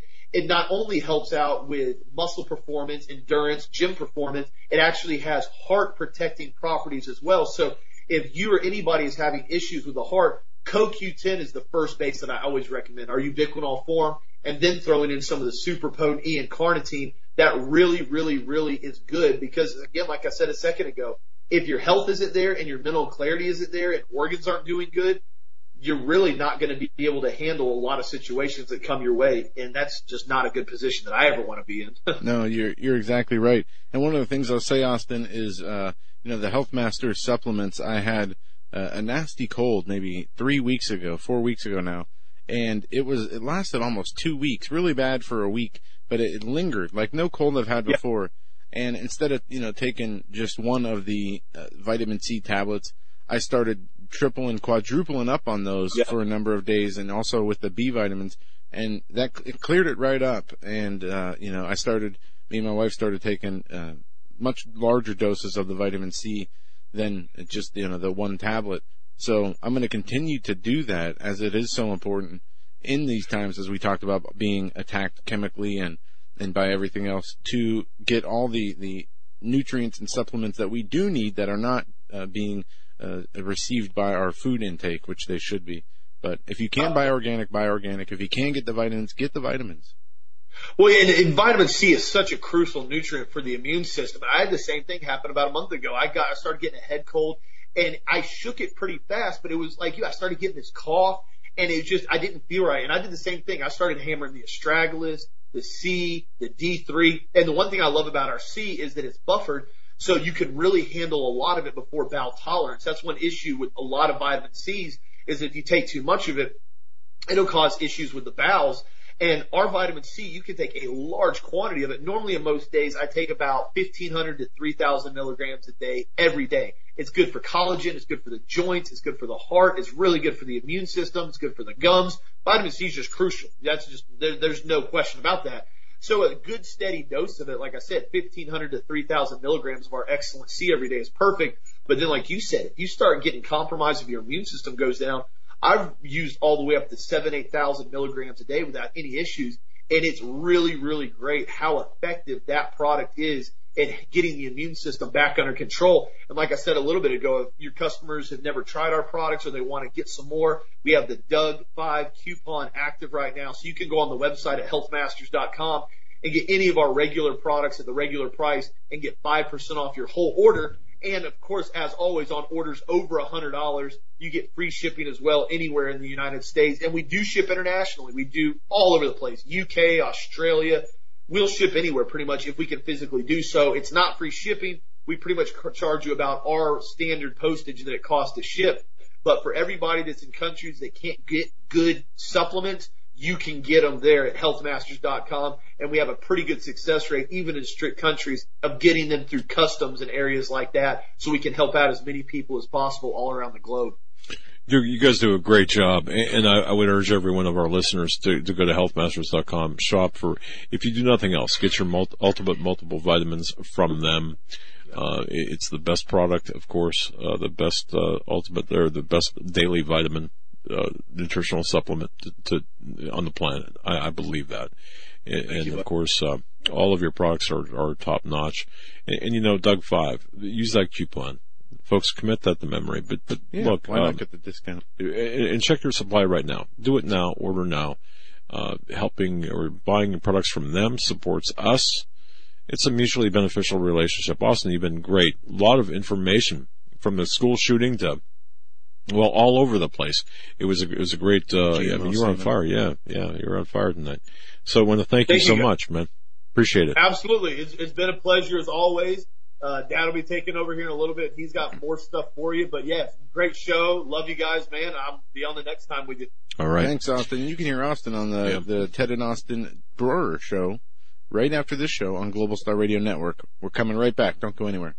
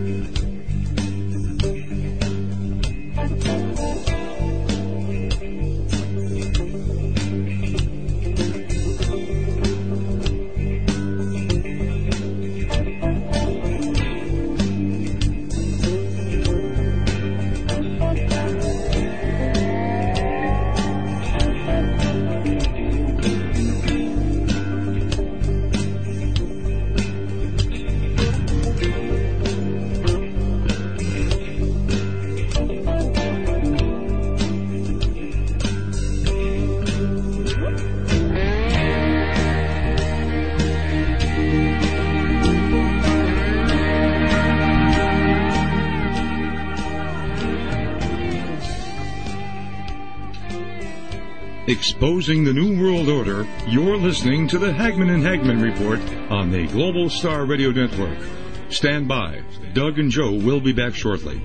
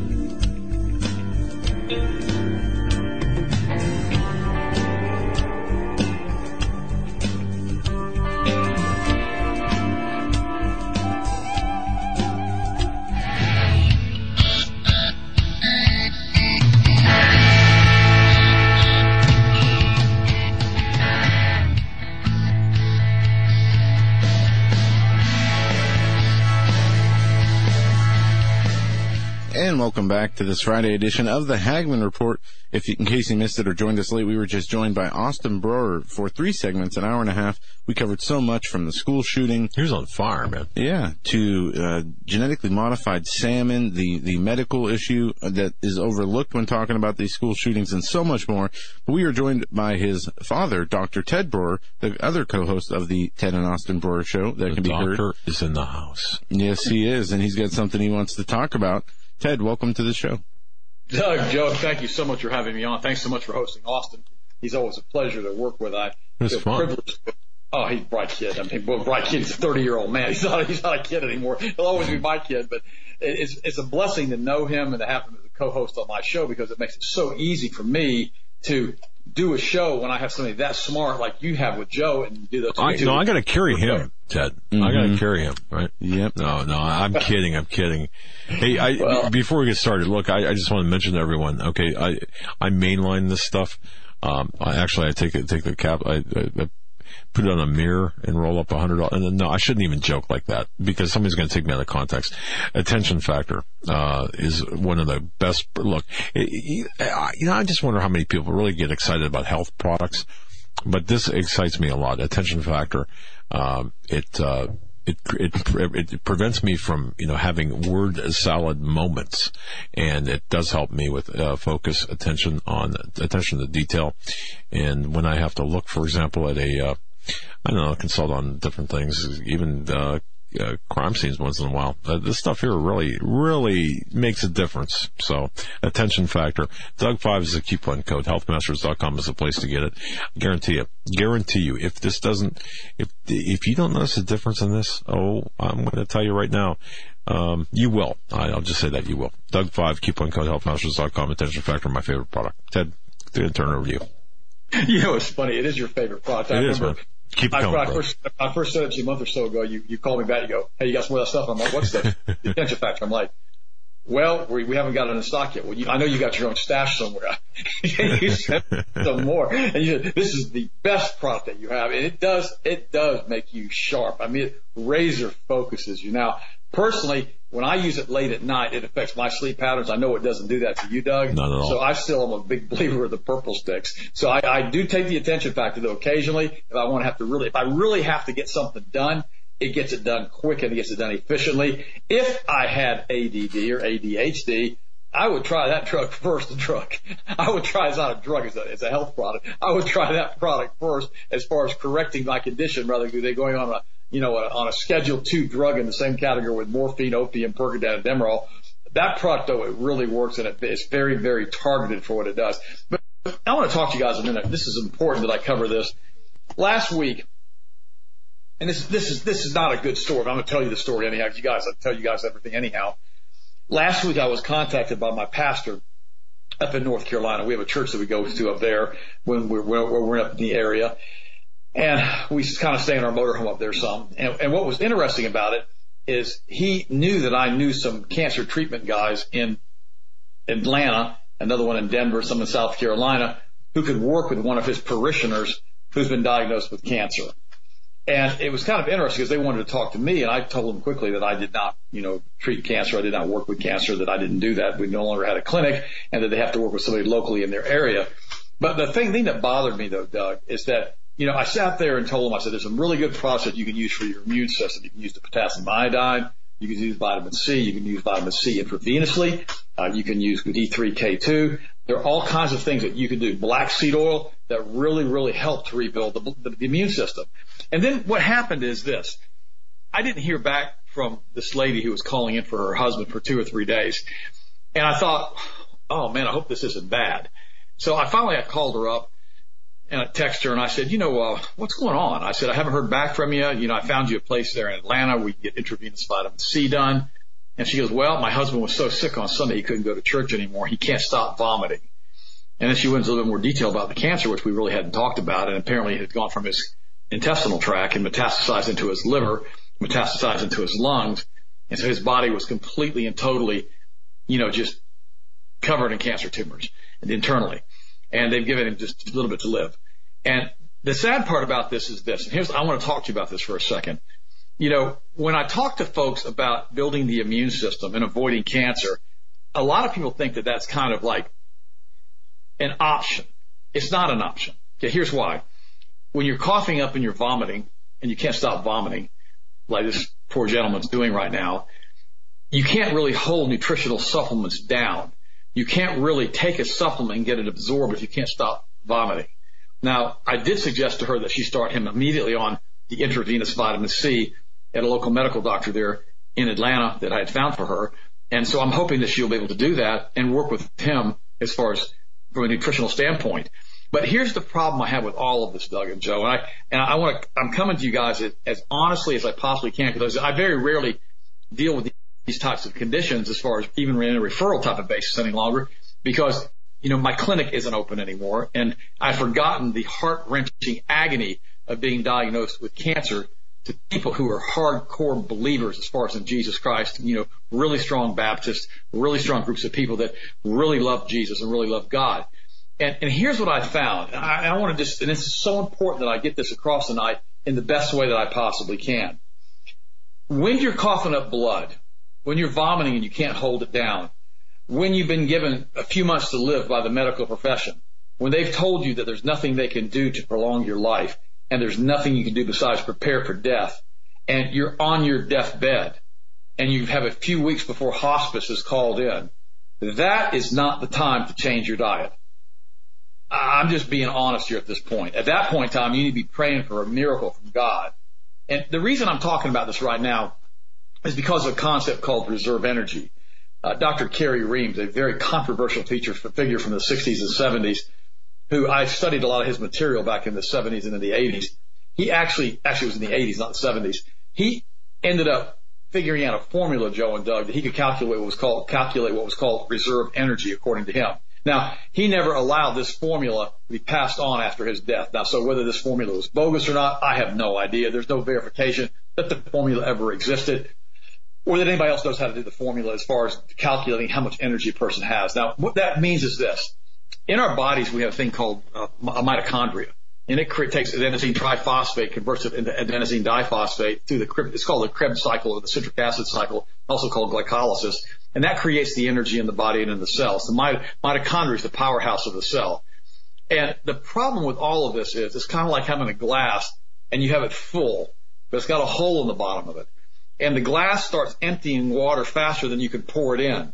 And when that happens, what you do, you end up in a situation where you don't know what to do from a health standpoint, because no matter what you try to do, including conventional treatment protocols, seems to work because your body is so weak. Now, Reams said there's a point when the reserve energy gets so low, when the mitochondrial function is so low, that no matter what you do from a nutrition standpoint or from a chemotherapy or radiation or anything else, there's nothing they can do. And that's when they send you home and say, basically, you can go home and just make yourself as comfortable as you can and call in hospice. Now, the problem I have with all of this is the mindset for a lot of Christians. Back in the 80s, Doug and Joe, I worked exclusively, in my clinics in the beginning with just Christians. And the reason I did that is because I felt I had been called, because when I was 27 years old, I had come down with heart disease. I've told you guys that story. And when that happened to me, it was the same thing that Austin had, actually. It was kind of an ironic thing. It's really, really weird, kind of like an epigenetic nightmare, right? It was called pericarditis, and I almost died from it. And so I ended up going back to naturopathic school, getting my degree, and learning a lot about what I had not learned as a research biochemist at Florida State University. Now, what was interesting about this is that I learned very quickly that the clean and unclean foods the Bible tells us not to eat are still bad for you, just like they were thousands of years ago when the Bible said not to eat them. And I didn't understand that because they didn't teach us that at Florida State University. I spent 400 hours in the biochemical genetics lab in the Conradi building at Florida State in one class that was called biochemical genetics, and they never said anything to us about pork being bad. And now we know the World Health Organization has told us that it's one of the primary causes of death globally from cancer. Now, the irony of all of this is, well, I speak to a lot of people about their health and their immune systems, especially a lot of Christians, especially Southern Baptists. Now, I'll just be picking on Southern Baptists because I am a Southern Baptist. I go to Southern Baptist Church here locally. And I guess I'm more of an independent. I guess I really am not a Southern Baptist. I'm just a Christian. But when I talk to people like Southern Baptists, they love their fellowship meals, and they love to go to places and have barbecued ribs and pulled pork and all of this stuff. And, I mean, they're absolutely obsessed with it here in the South, especially in Mississippi, Alabama, parts of Florida, all these different areas. Now, pork's not the other white meat. It's the toxic meat. The Bible says if you eat pork, these diseases, these long and lingering diseases will come upon you, these wasting diseases, the Bible calls them. And so people don't understand that when you eat certain types of food, it lowers the body reserve energy. In fact, Reams said that some of these foods actually cause the body to lose more energy than it took in from the calories. In other words, if you took in 1,000 calories from this particular product, like pork, he says it may cost you 1,200 calories of energy to burn it and get it back out of the system. So you had a net loss of energy. So they were actually draining your body as you ate them. Now, the problem I have with this is this. I hear this all of the time. I'll eat what I want to eat, and if I die, I die. And they invariably die. I see it. You see it all of the time. I've seen people change their diet, recover, go back to their old dietary habit, get sick again, over and over and over again. So my response is this. It's like with high blood sugar or high blood pressure or adult onset diabetes. If you do the right diet, take the right supplements, if you've been diagnosed with these types of diseases and your body recovers from these types of diseases, doesn't it make sense that had you never eaten that way before and had taken the supplements you were supposed to take, that your body never would have come down with the disease to start with? I'm going to repeat that because that's kind of a weird concept. If you ate properly to start with, and you would probably have never come down with this particular type of disease to start with. In other words, if you have the disease and you can change it and fix it through diet, doesn't it make sense? Had you eaten the correct way to begin with, it never would have been a problem for you. And this is what I run into all of the time. Folks want to go ahead and they want to do the best they possibly can for their family and for their friends and for their loved ones. And they think, well, what we're going to do is we're going to go ahead and change our diet a little bit. Well, guys, I'm here to tell you this. This is from the bottom of my heart.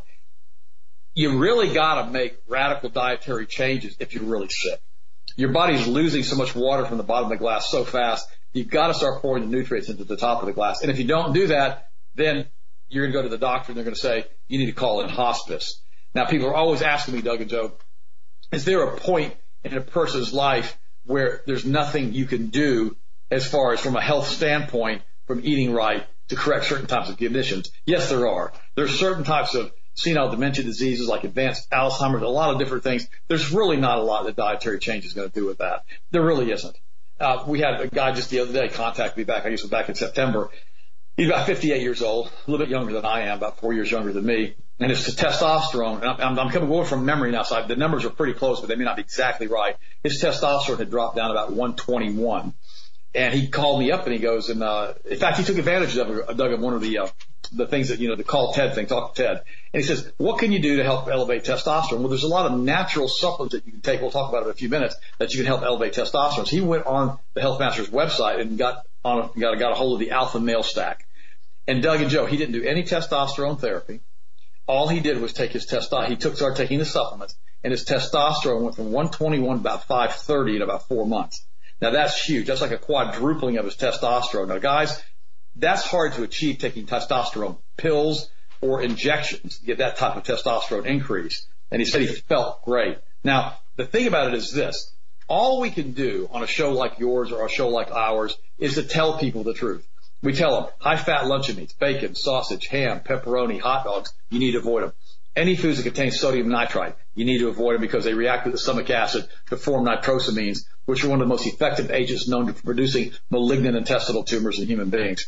Stay off the aspartame, stay off the margarine, stay off the hydrogenated oils, stay off the shellfish, stay off the junk food, stay off the high fructose corn syrup, stay off the chlorine, stay off the fluoride, stay off the high fat dairy products that are basically GMO fed, stay off of coffee.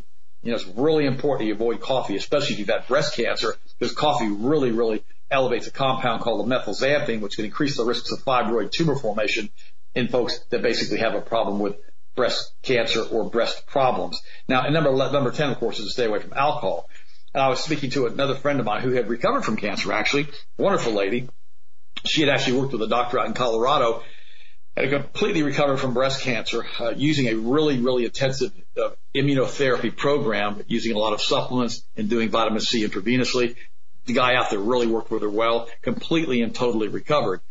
And she was telling me, she says, well, you need to tell this person to do this and do this and do this and do this. And I said, whoa. I mean, she's telling you to do colonics or enemas, a type of colonic, and basically, you know, using coffee in the enema bag. And I told her, I said, well, that's not really something you want to tell somebody when they're first changing their diet, if they have sufficient quantities of time to work with their issues. And she goes, well, why not? I said, I'm trying to get them not to eat pork. I'm trying to get them off pork.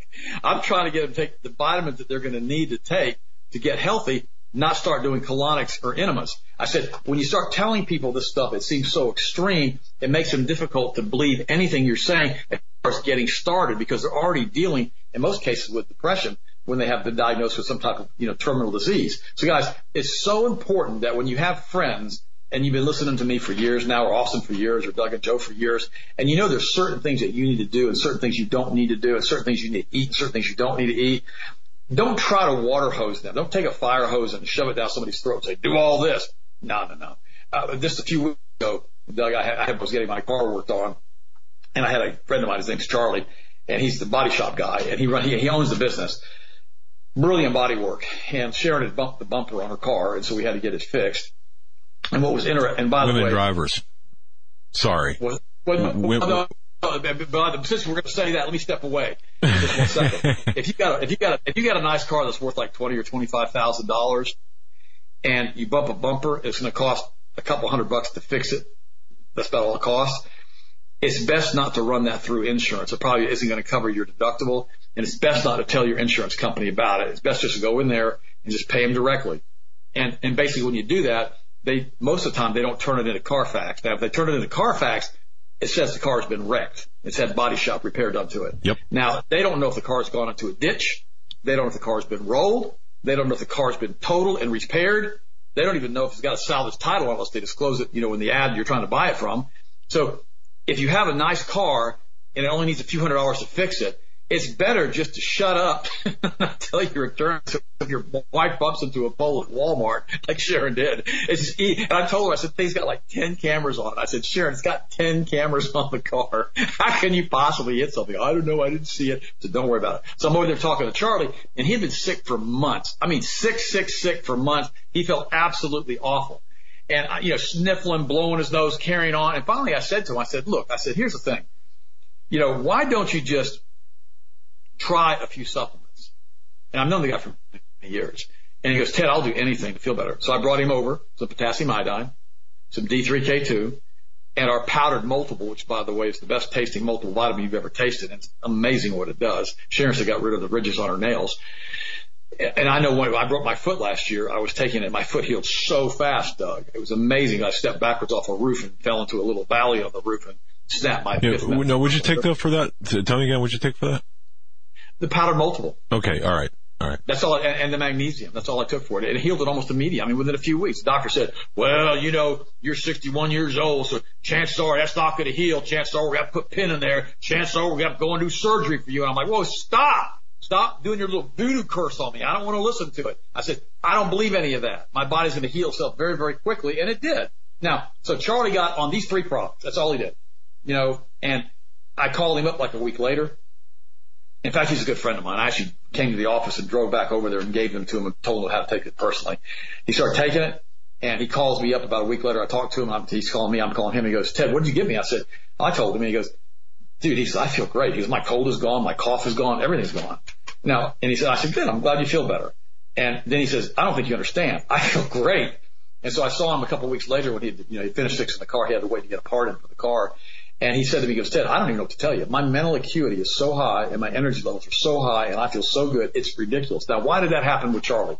Because the vast majority of the people in the United States, they're so deficient in nutrients, Doug and Joe, just a little bit of nutrients make their body feel so much better, especially when you use a powdered multivitamin like that that doesn't have any binders or fillers in it.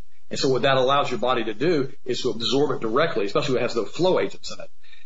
Best product we have as far as multiples, the powder. Now, we have great Children's Chewable. We've got a great capsule powder. It's a supplement if you don't want it. But I tell you what, the powder tastes absolutely great. That's what I use. I take 2 scoops every single morning, and I took 4 scoops every single morning when I had the problem with my foot. Now, I've had multiple other people now had foot problems the same way that feet wouldn't heal. They did the same protocol that I followed, and sure enough, it's every single one of them is their feet have gotten better. So Charlie now is like a long-term Health Masters customer. Loves the product, says, I'll never stop taking your products. He says, these are the best vitamins I've ever taken. Now, the reason I say all of that is to say this. Everybody needs to realize their health is their most valuable asset. It doesn't matter if you're very wealthy like Charlie is. He's one of the largest body shops here in Central Florida. It doesn't matter if you're a medical doctor or an attorney or a blue-collar worker or a mechanic or if you're a carpenter, which I have great respect for. I love carpenters. In fact, I used to do a lot of framing when I was in high school and college. I'm a pretty good carpenter, so I love that kind of stuff. And what ends up happening is it doesn't matter who you are, your health is your most valuable asset. And, Doug, I've seen it over and over and over again. People will ignore their health until their health goes away, and they get unbelievably sick. And they never have the opportunity to hear a show like we're talking about tonight. They never have the opportunity to say, hey, does that Hagelin blood sugar protocol really work pretty well? Or does that Hodges joint protocol work pretty well? Or do these things really work? And you go, well, yeah. In fact, they got a money-back guarantee on them. If they don't work, just send them back. And people go, wow, I can't tell you how good I feel taking your supplements, or I can't tell you how high my testosterone it is now, and without having to go. And see, here's the problem. We start taking injectable testosterone and even the sublingual testosterone. Your body downregulates your own production of testosterone. And if you do it long enough, it doesn't come back. This happens with a lot of bodybuilders who take injectable testosterone or sublingual testosterone. They do it for a period of years and years and years. And they basically lose their entire sex drive. They basically have none. And they never have the ability to produce testosterone again unless they take it either by injection or sublingually. So it's best to wait as long as you can possibly wait. Now, if I was 80 years old and my testosterone was in the floor and I tried our supplements for a while and they didn't work, yeah, I'd probably go on a testosterone therapy program. But I'd be 80 years old. And the reason for that is it has other types of side effects. Like some people say, actually may increase the risk of cancer. So I always tell folks, same thing with human growth hormone injections. You got to be real careful. That's why we've developed the HGH product, the HGH Stimulate product. And you take that product like once a day, 2 scoops. I take it every day, twice a day, once a day, 2 scoops a day, one time. And what it does, it really helps to maintain healthy blood pressure, and it helps to really maintain healthy human growth hormone, and it really helps to maintain a really strong libido when you combine it with vitamin E and with the zinc, and of course you could throw in the Testaplex, and you could all the different things that we use, the Tongat Alley, for the testosterone. It does a great job. So guys, I want to cover that tonight because I just had this conversation this week, and so it's very frustrating. So I started, actually it was the end of last week, I started it on Saturday, it went into Sunday, and it grieves my spirit to the point where I can't verbally say how bad it hurts me when I see this happen, especially to good Christian people. So what ended up happening is, Doug, I got so persecuted doing the radio and TV in the Christian market, this is back in the 80s, that I finally had enough of it, and I started doing advertisement in the radio TV interview report, and I got involved with the Peter Low seminars, the success seminars back in the 90s, and I completely left the Christian market to the point that I didn't really do a lot with Christian TV or Christian radio until like 2001, 2002, 2003, when they brought me on to Marlon Maddox.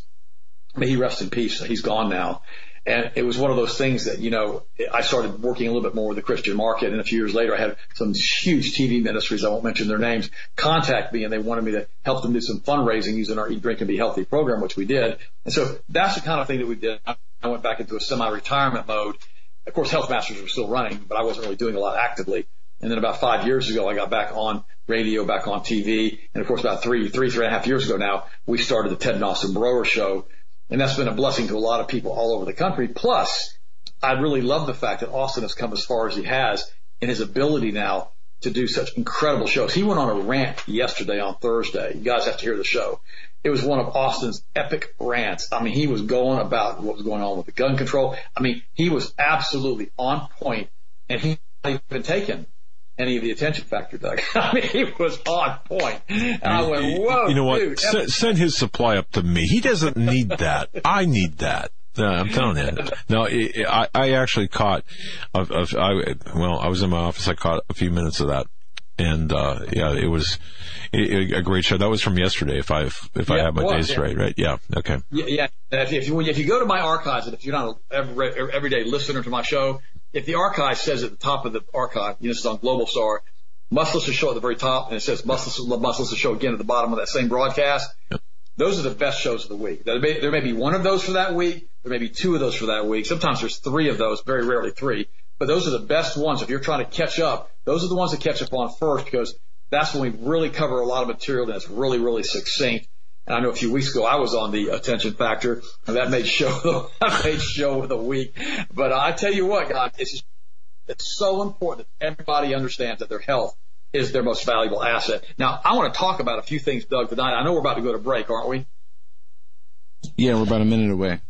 Okay, but I want to cover a few things with you real quick. And I want to talk about the MK Ultra program. I also want to talk about the Exchange Stability Fund. Ted, hold on one second. We're going to skip the break. So for continuity purposes, let's just blow right through it. And are you sure, Doug? I mean, I don't mind. No. Okay. That's fine. Let's do it.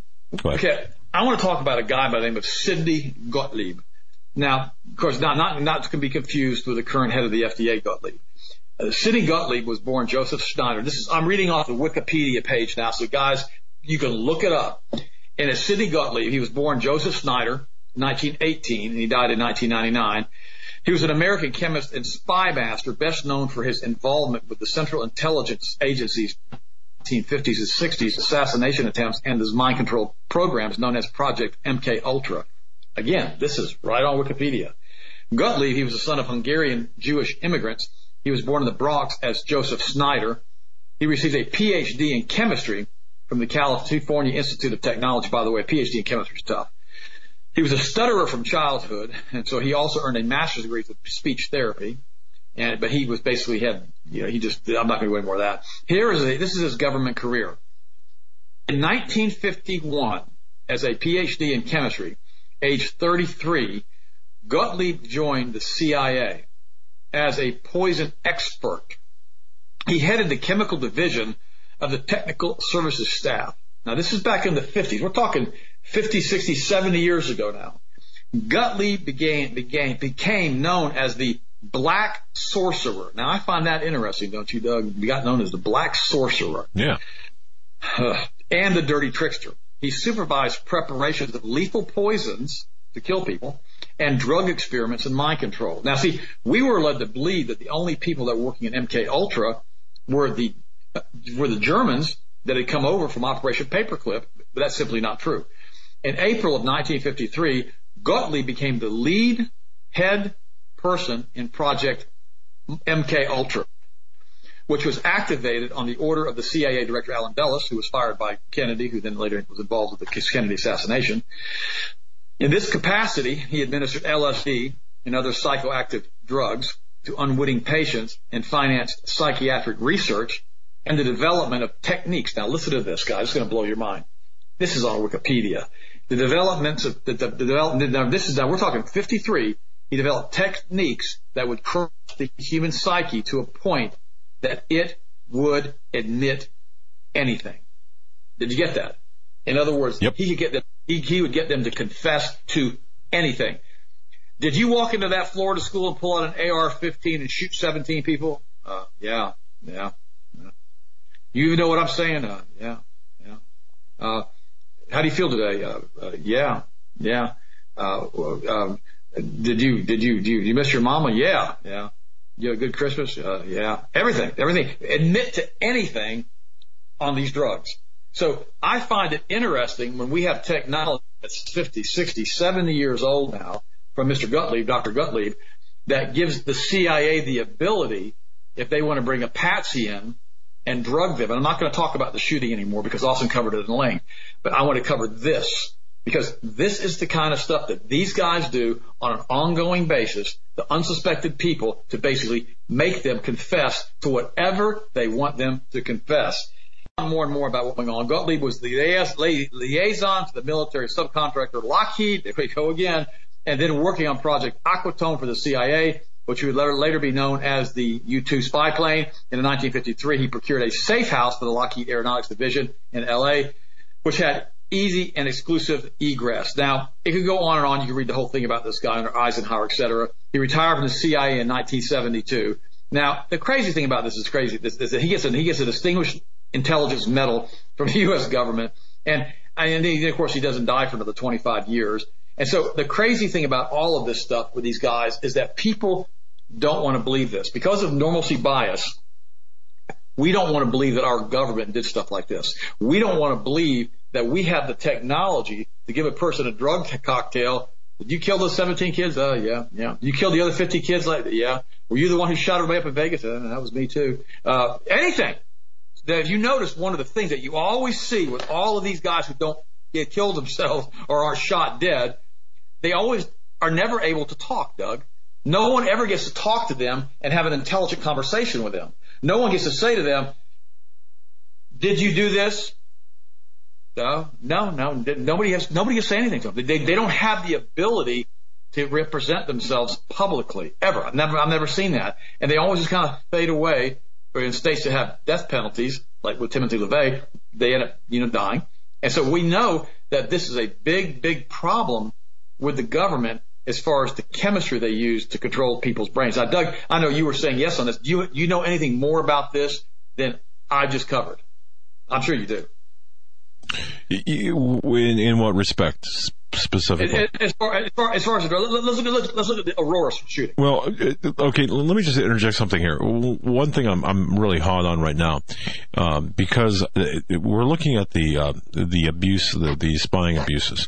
If you take that back to FISA was a creation, consequence of the Church Committee. Go back to the Church Committee.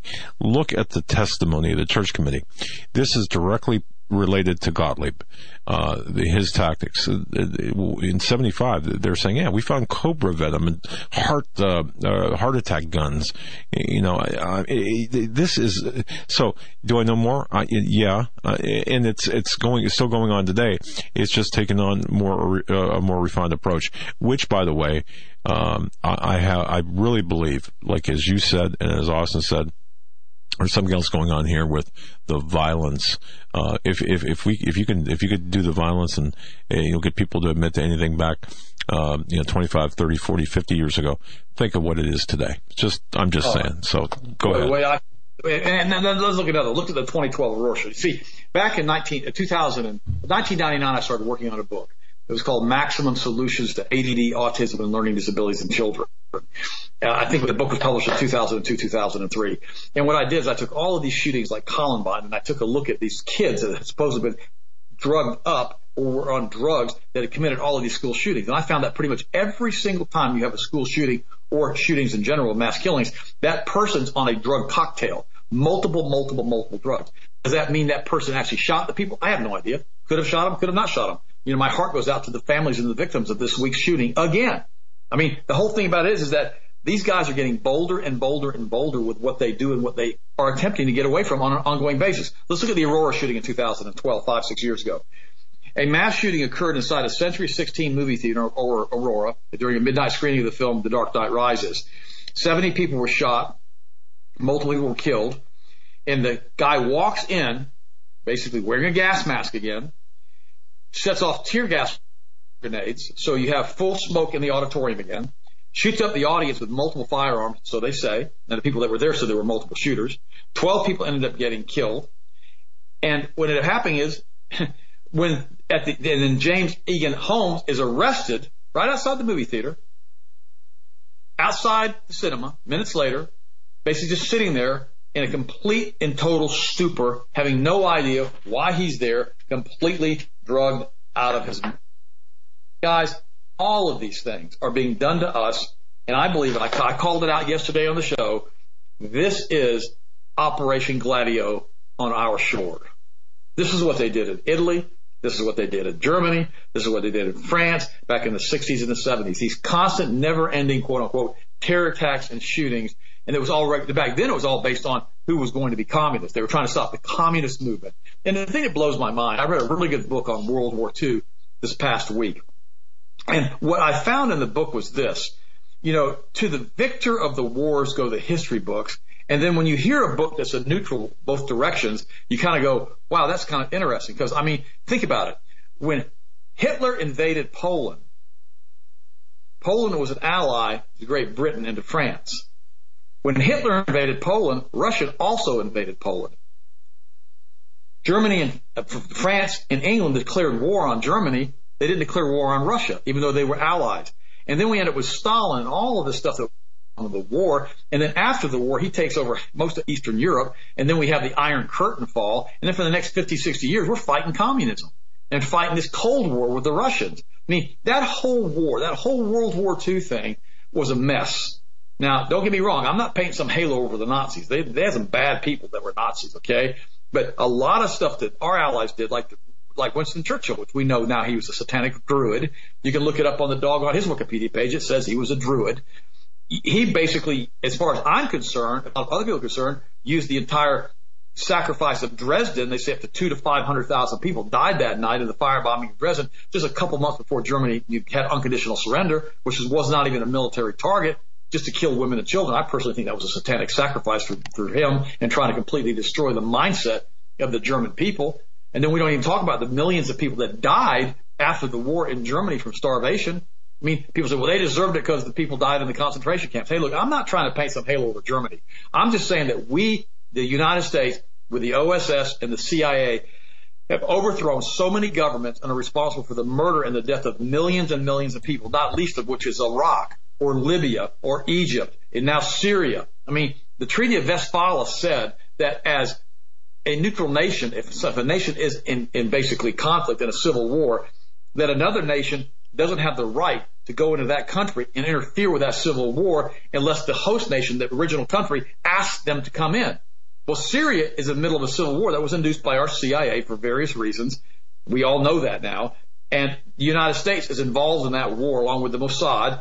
And they ask us not to be involved in this. They ask us not to be involved in this. We were heavily involved in from Benghazi. I didn't mean to interrupt your thought, but think about that.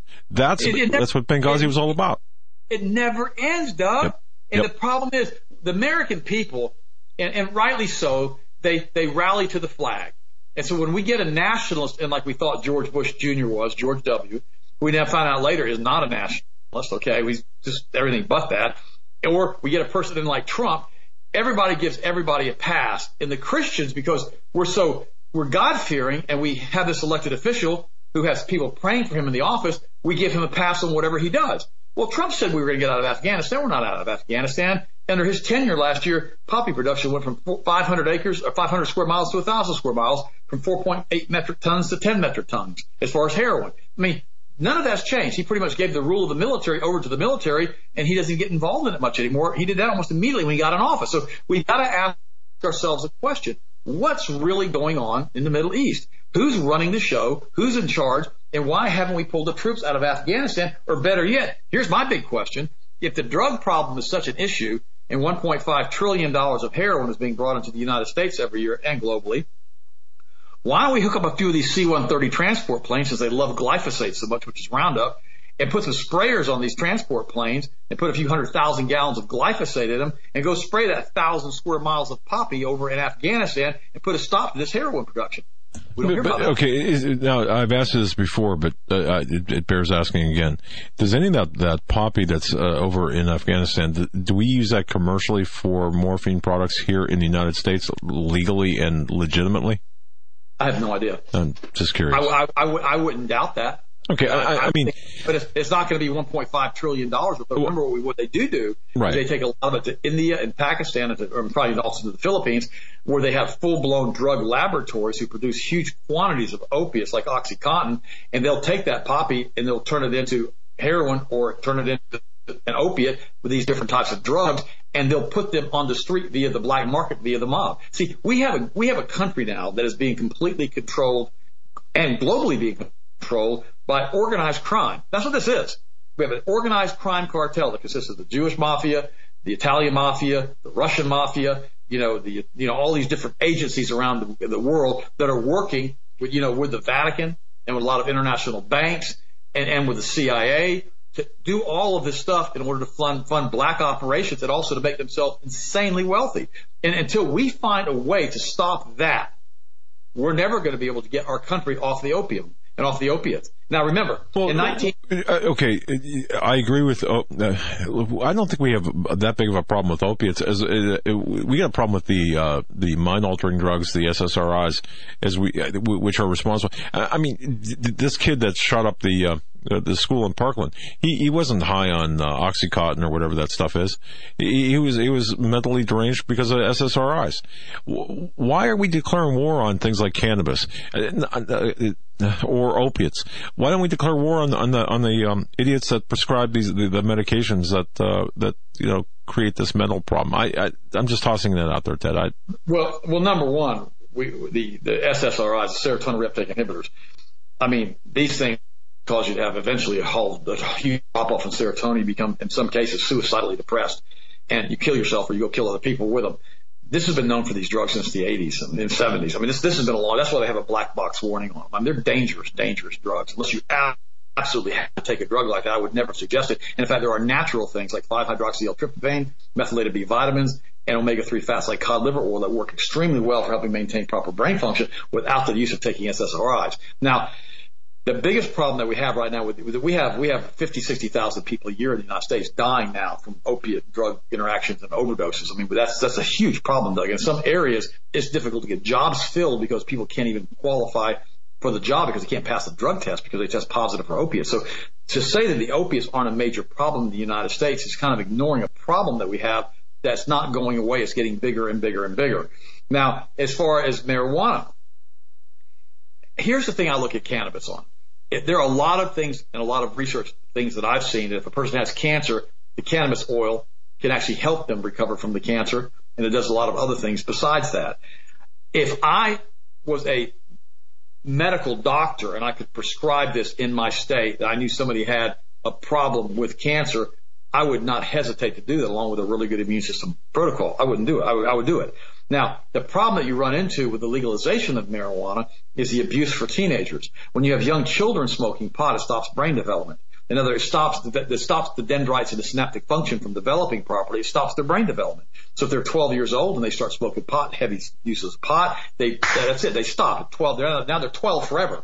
They keep taking it throughout life. Now, I have seen in some cases that if the person becomes 20, 30, 40 years old, or 25 years old, or 30 years old, or 35 years old, and they start reading a lot, they start really working their brain, that something called neuroplasticity will take over, and the brain development will slowly start back up. And it takes a while, because in the years that you're a teenager, when you're starting to get the hormonal changes, you got tremendous synaptic function taking place, because your brain is developing, it's gelling up. Maslow called it, by the time you reach the age of 23, concrete rational thought. But if a person is in depth reading and studying and doing things, if they're off the drugs, I personally believe, though some of the folks say it's not possible, that you can reverse some of this and get past some of this. Now, will they ever be as good as they could have been? I don't know. I think they can pray about that. So the thing with pot, you got to be, I'd say 25 years of age before you're allowed to even buy this stuff, unless you have some kind of medical condition like cancer, and that's going to be something that's going to kill you, and you can do the pot or the cannabis or the oil.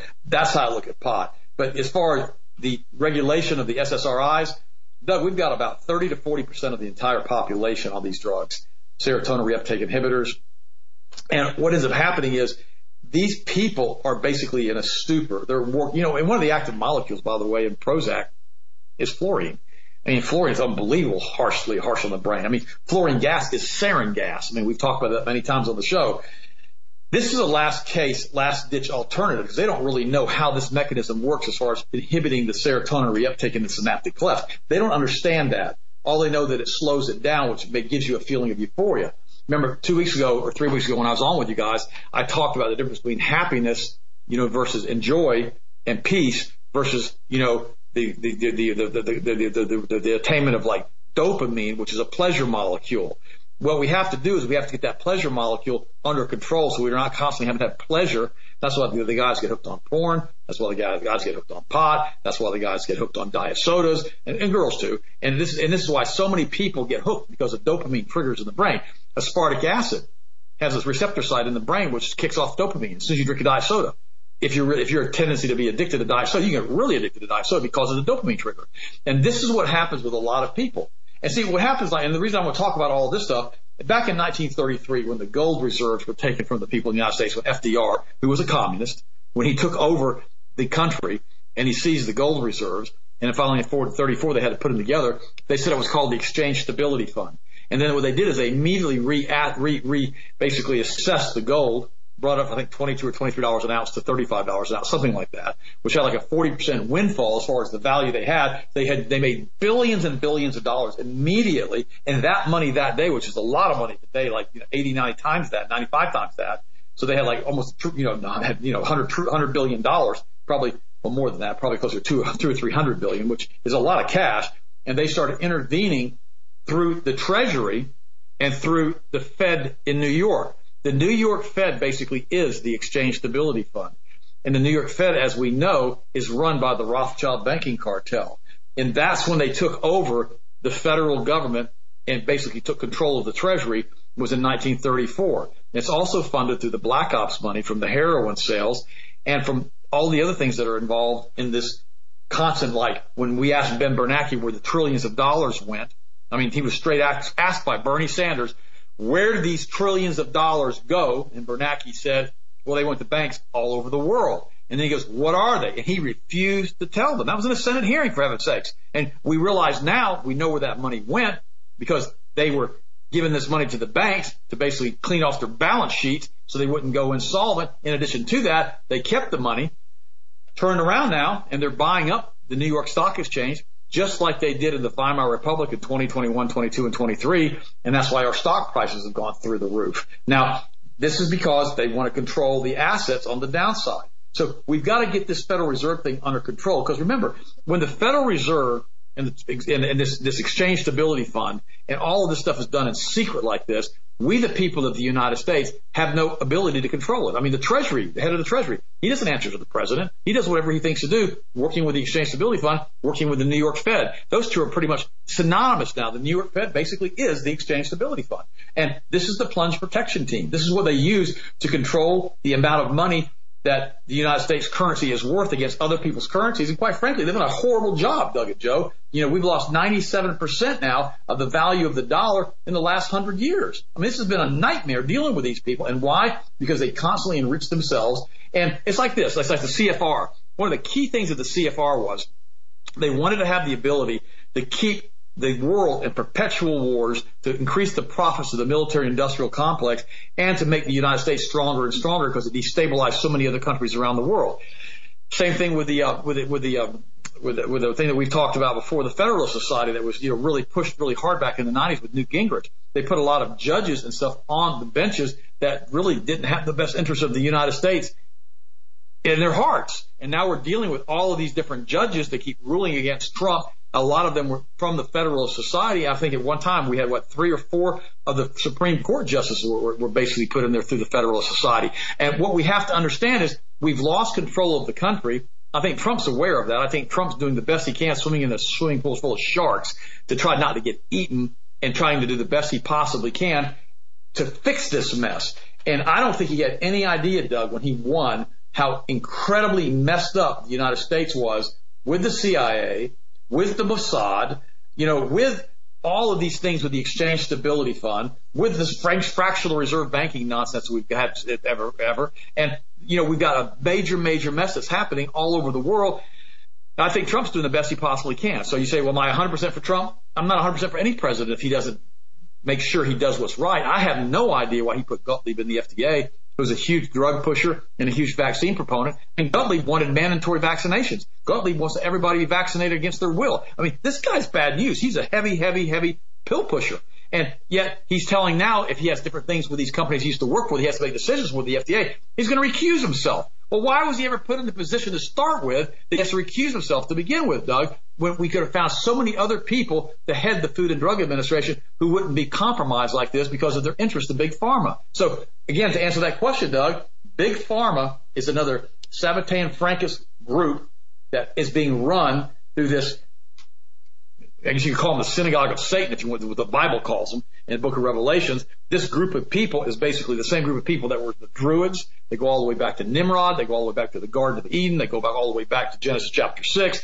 All of these things have been passed through this lineage of these sorcerers and witches or whatever you want to call them all the way up to today. And that's the problem that we have, and nobody wants to talk about the fact that we gave the power to the government gave it to the CIA, the military-industrial complex, they gave it to the CIA has given it over to these Frankists, Sabbatean and Frankists, who are the witches and the warlocks who are trying to give it to Lucifer to tie us into a D-Wave computer and basically run us all through transhumanism, through basically integrating us with the standard circuits and basically putting read-write programs in our brains and minds and controlling us like the Borg. That's where this is going. This AI is going to become so powerful, if we're not careful, that's going to control the entire planet and control the future and the demise of humanity, guys, which, of course, is Lucifer's dream. That's all he ever wanted to do was to take what God created and to destroy it, and he's having his little heyday with all that right now, guys. Yeah, absolutely. And I know you only have another, 6-8 minutes with us. I want to make sure, folks, look, visit healthmasters.com, healthmasters.com. Let me explain something to everyone, to our listeners, just to be clear. Okay, we use Healthmasters products. They benefit us. Healthmasters supports this show. So by you purchasing your nutritional supplements through Healthmasters and everything that they sell, of course, you help us. So please, before you go out to any of these stores in the mall or wherever, or, elsewhere on Amazon, visit healthmasters.com. And if you do nothing else, get your ultimate multiple, your multiple vitamin from healthmasters.com. And by the way, use Doug5, Doug and the number 5, for your coupon code for 5% off site-wide, minus any specials, of course, that they would normally run. So, and I do want to draw your attention to Attention Factor, of course. That's my new favorite product. Sometimes it's hard to get excited over a nutritional supplement. Well, let me tell you, I am, and there it is. So I want to make sure that we got that in there. You've been very gracious with your time. We've got about 5 minutes left. Take it wherever you want to take it. I want to talk about unclogging your arteries naturally. There's a lot of studies that have been done as far as unclogging arteries, and this is important, especially if you're adult-onset diabetic or even juvenile diabetic. You're going to have a lot of plaquing in your arteries, primarily because of the elevated insulin levels and a variety of other things that cause inflammation in the artery walls. There's some things that you could do to actually reduce and reverse some plaquing in your arteries. Methylated B vitamins are one of the best, which is what we also have at Healthmasters. Something as simple as adding a source of B complex to your regime can prevent the juggernaut of heart disease from taking your life prematurely. A double-blind, randomized study published in 2005 in the Journal of Atherosclerosis found that a simple intervention using folic acid, B6, B12 for a year resulted in significant reductions in arterial thickness as measured by intima media thickness. In other words, it stops the thickening of the arteries and the closing of the hole in the middle, the pipe that gets plugged up. Garlic, as we've documented before, it's on the show, garlic can save your life. It's been found to help regress plaque buildup. Pomegranate. I use a tablespoon of pomegranate powder every single day in my protein shake. This healing fruit has been found to regress the plaque buildup in the arteries. Again, dozens of validated health benefits, including replacing the function of the mammalian ovary. Amazing what it can do. Fermented cabbage. I eat this every single day. I have my sauerkraut. Now, you guys think, well, I don't like sauerkraut. Okay, well, there's a lot of other things you can do besides sauerkraut. L-arginine. This is the thing that we have in our Healthmasters HGH supplement. In addition to that, we also have citrulline, which is very, very, very good. This amino acid arginine is capable of preventing arterial thickening and up to a 24% reduction in an animal model. This is what's in our HGH Stimulate. I take 2 scoops a day. Turmeric, primary polyphenol from the Indian spice. Turmeric, known as curcumin, has been found to be an excellent cardioprotective with over 30 studies demonstrating this fact. I take turmeric every single day. And sesame seed, probably one of the most underappreciated superfoods on the planet. Basically, we've shown as effective as Tylenol for arthritic pain. You heard that first year. There's a study that was done. It may be an excellent cardioprotective substance, ideally suited for preventing the progression of atherosclerosis. So we have all of these studies that I can send you. We can actually post this article if you'd like on our website, and you can read all of the medical journal articles on what this stuff does, Doug and Joe, and how very, very, very important it is from a health standpoint. Now, here's another article that just came in again. I hear this all the time. Mega vitamin C IV therapy is being used to cure sepsis and flu infections while mainstream medicine continues to oppose it. There's a doctor in Virginia who's trying to promote IV megadosing of vitamin C for intensive care units who have sepsis. Dr. Paul Marek, M-A-R-I-K, was the head of Norfolk General Hospital's ICU, and in January, a year or 2 years ago, out of desperation, he decided to try IV megadose vitamin C on a middle-aged woman who was dying from septic shock in his intensive care unit. The IV cocktail consisted of vitamin C, B vitamins.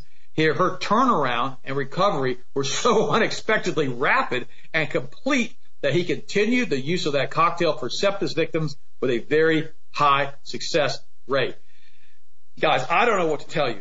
In fact, every once in a while I do it. If I feel like I'm trying to come down with something, or if I have a cold or whatever I can't shake, which is very, very rare now because of the immune system protocol that I'm on at the website. But every once in a while I can feel something trying to get on me, Doug and Joe. And just for prevention, I will go over to the doctor's office in Lakeland, and I will get a vitamin C IV.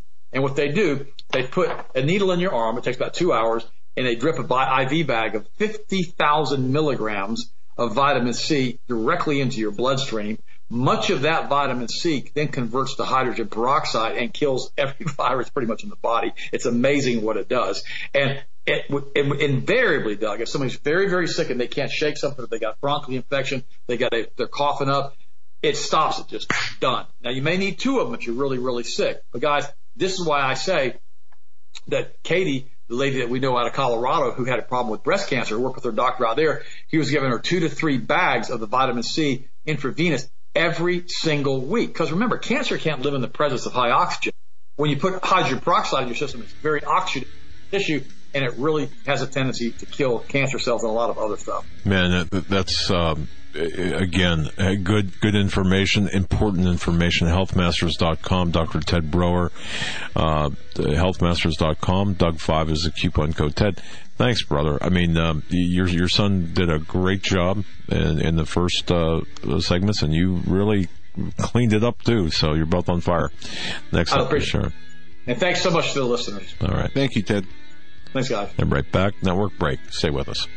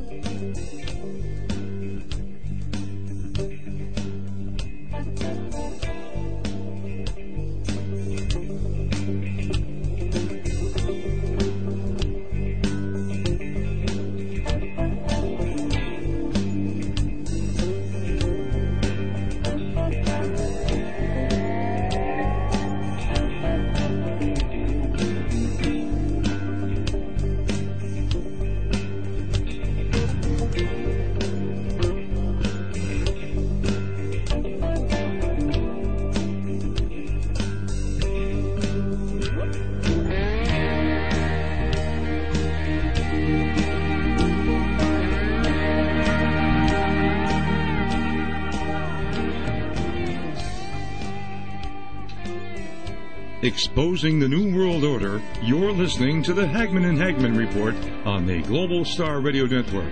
Stand by. Doug and Joe will be back shortly.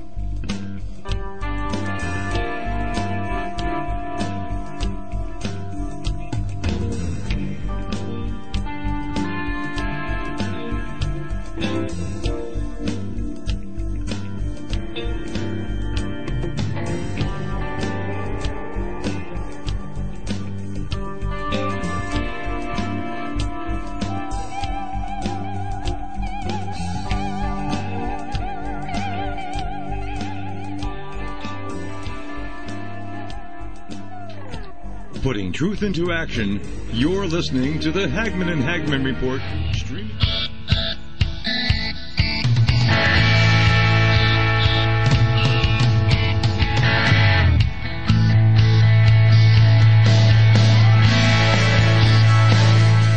And welcome to our final segment on this Friday edition of the Hagman Report. We have heard from Austin Brewer, we have heard from Dr. Ted Brewer, and now we are going to hear from Sharon as she joins us when they all come on together and each bring a very insightful separate pieces of information that are really timely and important. And Sharon is with us to talk to a number of interesting things and important things that she has put together. So Sharon, I'm going to turn it over to you. Oh, thank you, Joe and Doug. It's always such a joy to be here with you guys. I always try and give the audience what I feel like they really want, and I get emails, and people have always asked me, how do y'all stay up? How do you stay so positive? Well, it's not us. It's the Holy Spirit working through us. But I wanted to throw some stuff together, and I think you're going to really like this tonight. This is going to be a lot of fun. First of all, to straighten out your life, you need to if you straighten out your words, you're going to straighten out your life. In other words, you've got to be careful what you're speaking. And I'm going to go into detail why that is and why it works so much in the way our health is, the way we act, the way we respond, and everything else. But first of all, we have to realize that we're three-dimensional beings. God has made us three-dimensional, body, mind, and spirit. We feed our body with nutritional products. We feed our bodies with clean food. We feed our bodies with clean water. So we've got to feed our bodies every day. Now, as far as being up and being positive, a lot of times I may get down. We all get down from time to time, especially in the field that we're in, talking about alternative news and having to deal with all this stuff. But it's not impossible to stay positive, especially I take the 5-HTP, the B-complex, and the cod liver oil, and sometimes I'll take extra if I feel a little down. But we've had a tremendous result with these three products in combating depression and things like that, even better than Prozac. And that's just amazing, because it's just, you don't want to go on a drug unless you really have to. But then we also have to feed the mind. Now, the mind is something that has to be fed also on a daily basis. You feed the mind by good programming, and we're going to talk about good programming today. And also the words that you speak. Then you got to feed your spirit. Your spirit is fed with prayer, fellowship with God, and fellowship with other people that are like-minded like you. Luke 6:45 says, out of the abundance of the heart, the mouth speaks. That is so true. Most people want to change and what they're getting out of life, but they're unwilling to change what they think and what they speak. And if they would make those type of changes, their life would change. It's impossible to have a positive life without a positive set mindset. I found out that I'm as happy as I really want to be. Now, that's because the word want, because you've got to want it. And the happiness doesn't come from happenings. The happiness comes from the infilling of the Holy Spirit and from the peace and joy within that only us Christians have. Most of the actions we take today are a result from the programming that we've had growing up. You've heard the term, guys, garbage in, garbage out. Well, that's so true. Our programming comes from so many different variables, for like our parents. Programming comes from our friends, our teachers, comes from our church, comes from the media. We talk about the media and how negative it is on how they program us. And then most important, if you're a Christian, it comes from the Word of God. Now, research says that 70% of our programming is negative by the time we reach the age of 18. And guys, that's a pretty negative statement, but it is true. Now, I'm the only one that is going to, to decide what I'm going to put in my mind. You're the only one that can decide what you're going to put into your mind. It's a decision. It's a choice. And if we decide what we're going to do ahead of time, usually we're going to make a better choice.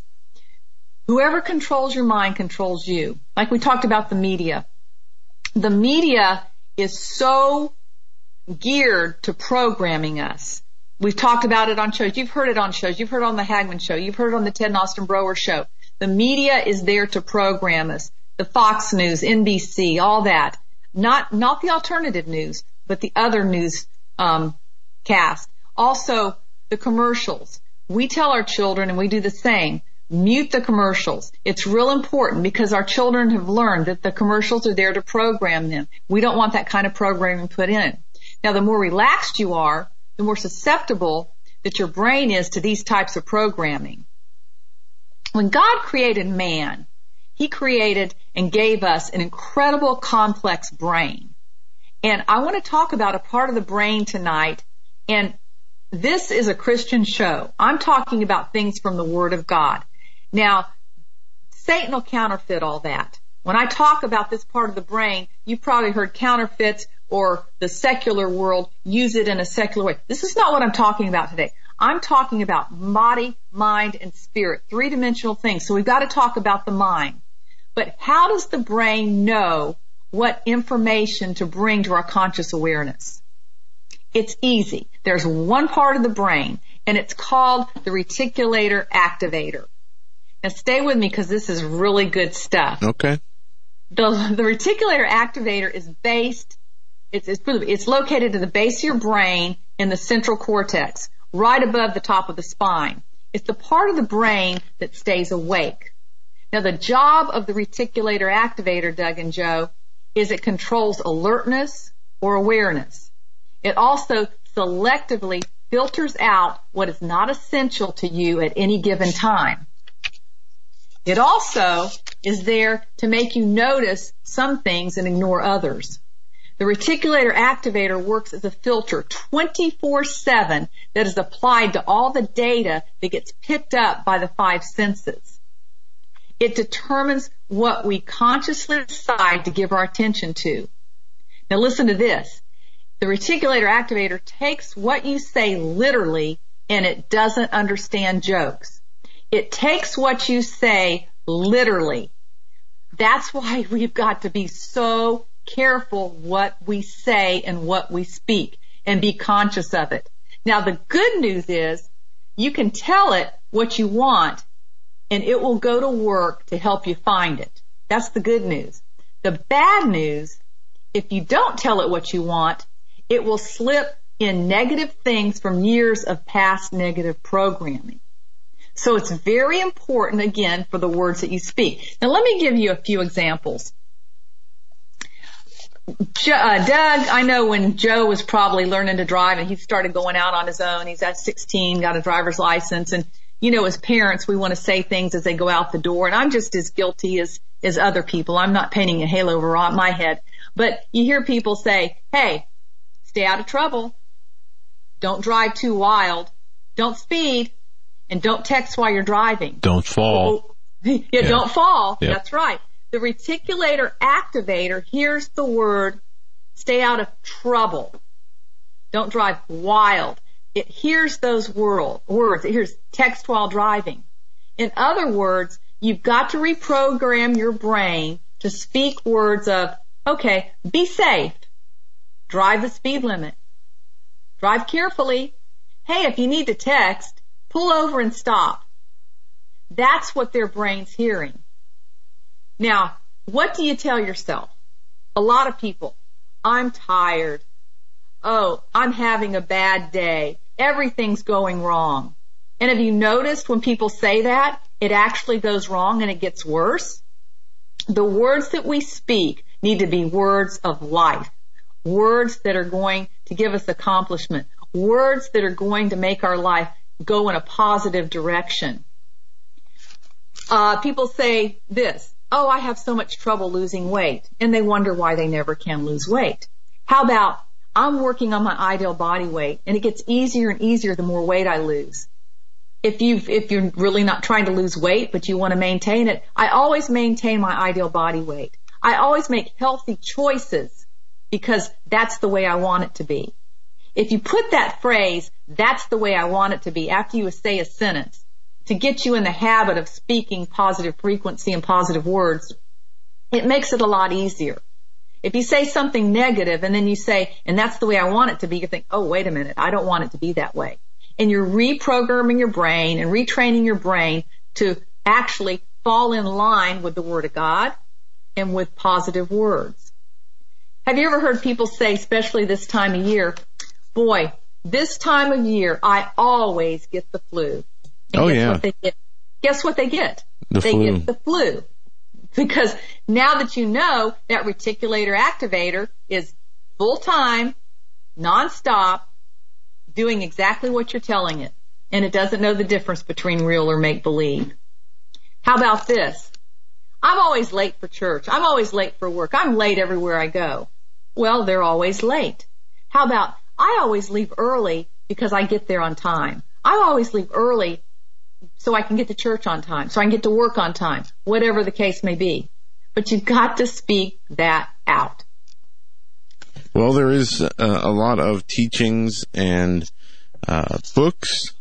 It's really its own industry on the power of positive thinking. And even in Scripture, Jesus said, you know, what comes out of our mouth is so important, and we will be judged by that. And That's right. It says it's not what goes into your body, it's what comes out of your mouth and out of the, how does it go? Out of the abundance of the heart, a man speaks. Abundance of the heart, the mouth speaks.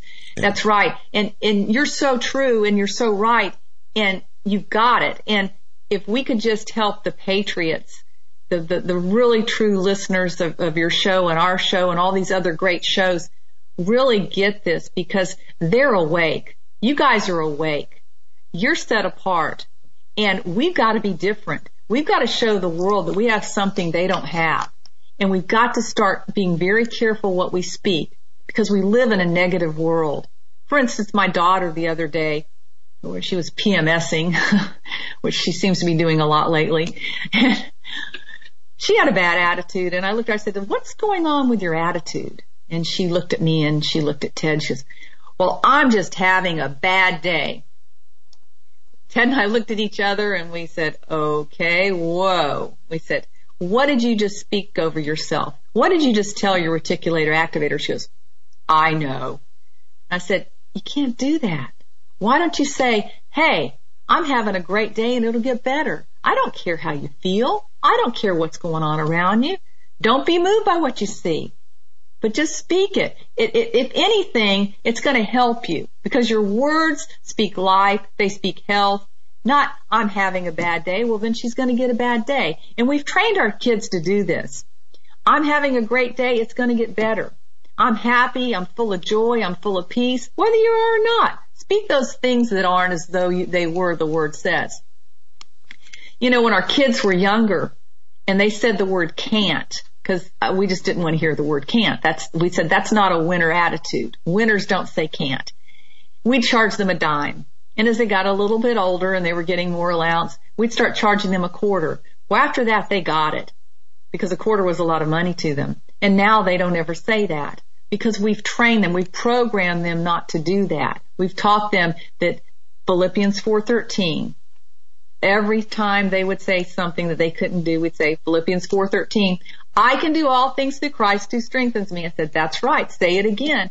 And you program them. Program them with the Word of God. Remember, Psalm 118:24.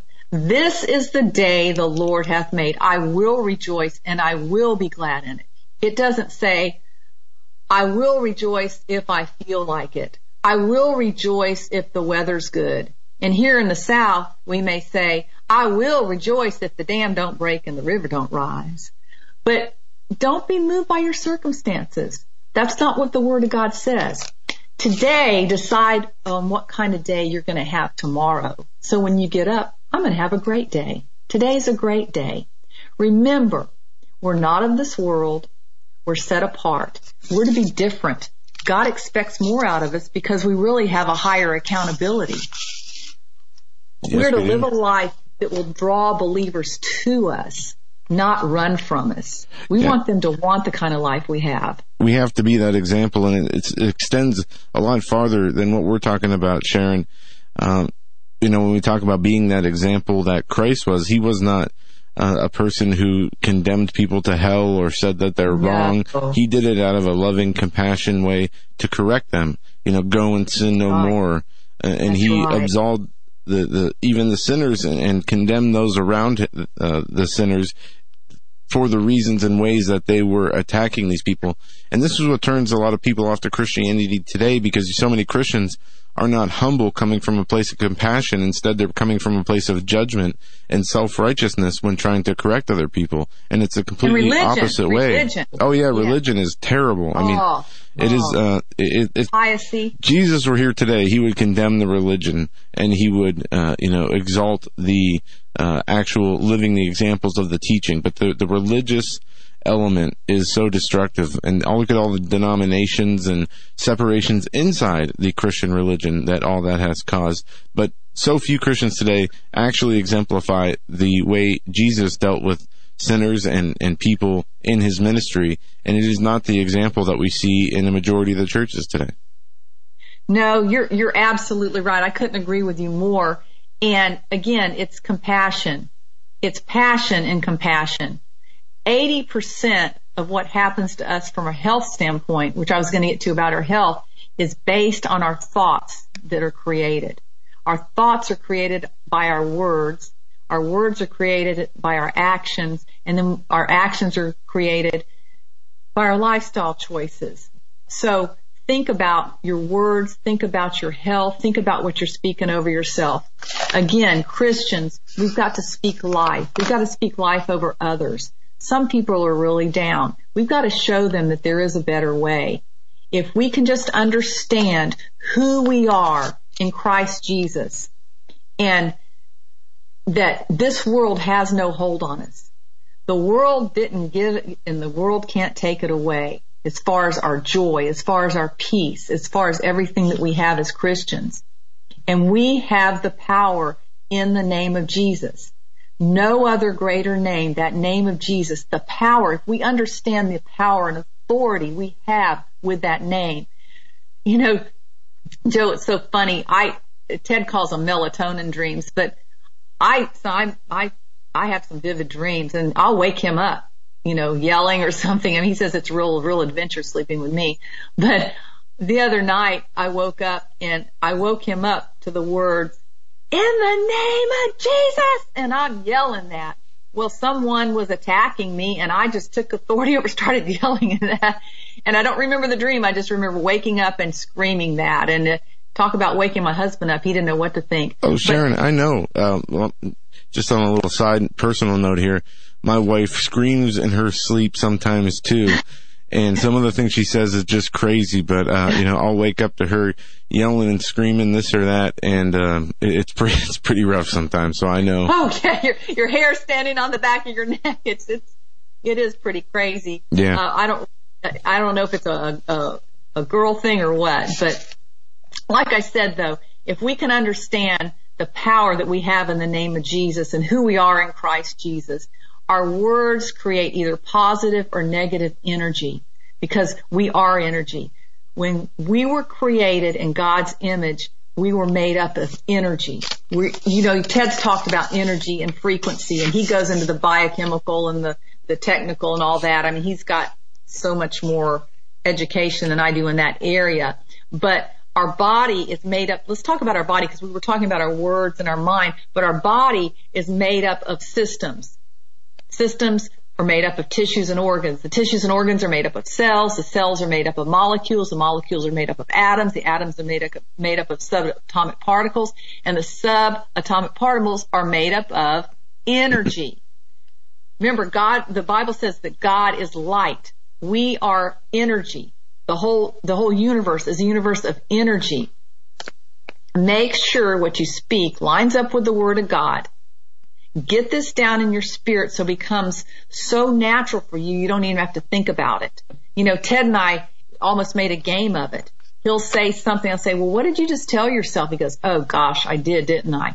And we've given each other permission to do that. My mother was getting out of the car yesterday, and I got all her stuff out of the truck, and she had forgotten her FSU little Yeti drink cup, and I rolled the window down, and I gave it to her, and she goes, you know, we're always forgetting stuff in that car, aren't we? And I said, no, we're not. We always remember it. She goes, oh, you're right, that stuff, you're right. And she's 82 years old, but we play with her and get her to do that too, because, again, if you can get in the habit of speaking those things that aren't as though they were, and speaking life, and, you know, not giving someone an organ recital about how they act when they ask how you're doing. I mean, you've asked people how they're doing. How are you doing? Not too bad. That's almost like a canned statement. How are you doing? Oh, I'm not doing too bad. One time someone, Ted asked someone how they were doing. They said, I'm not doing too bad. And Ted goes, well, I'm sorry to hear that. And they said, well, what do you mean? He said, well, you said you weren't doing too bad, and bad is a form of badly, and I'm sorry you're doing so badly. And they started laughing. They said, hey, you got me. So we notice that because we've trained our brains to do that. But not only the words we speak, but think about the power of prayer that we have as believers too. In Mark 11:22 through 24, when Jesus was talking to us about faith, he said, have faith in God, for truly I say to you, whoever says to this mountain, be taken up and thrown into the sea, and does not doubt in his heart, but believes what he says will come to pass, it will be done for him.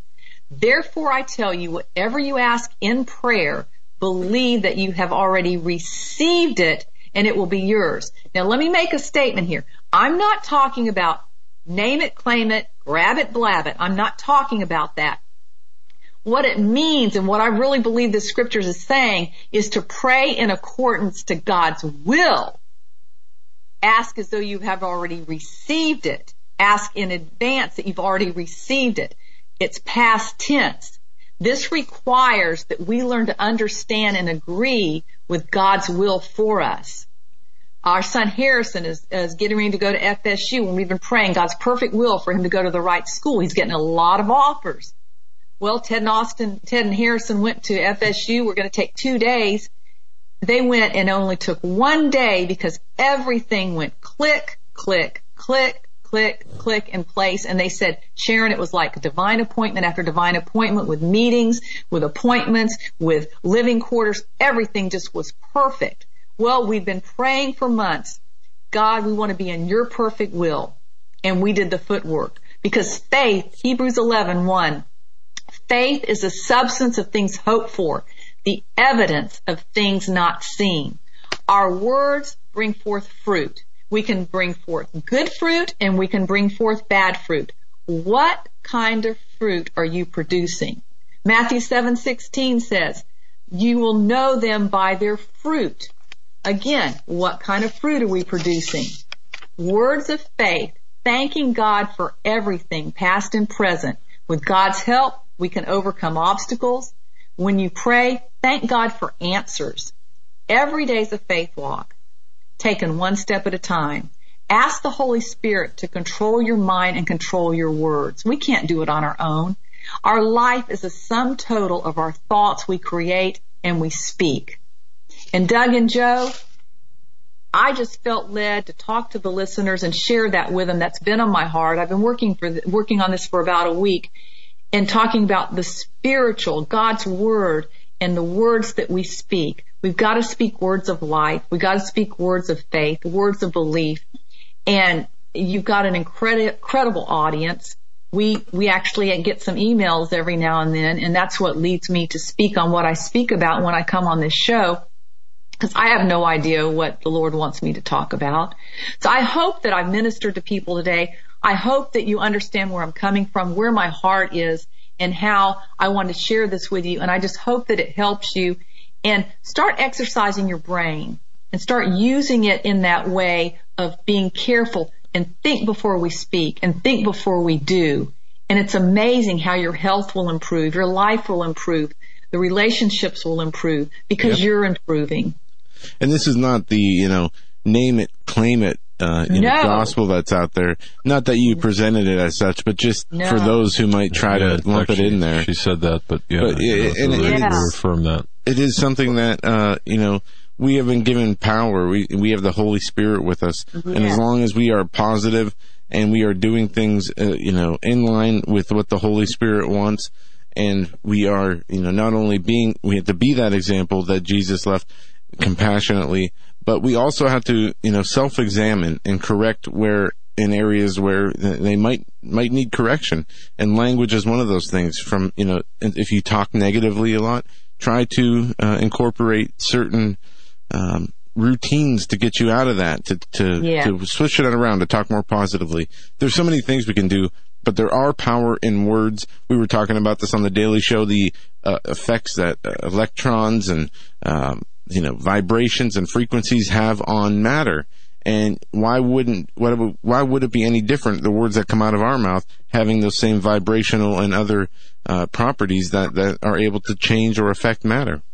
That's true. It's so true. Exactly. And we're on the same page. And yes, I reiterate this again. I'm not talking about anything but just faith and the Word of God, but taking it to its fullest and using it and not being lazy, but just really, really, really using it to God's glory and honor and for other people. You did very well. Fantastic. Sharon Brower, thank you very much for your time. Guys. All right. Thank you. And we'll talk with you in a few weeks. Yeah. Bye-bye. Thanks. Have a good night. All right, folks.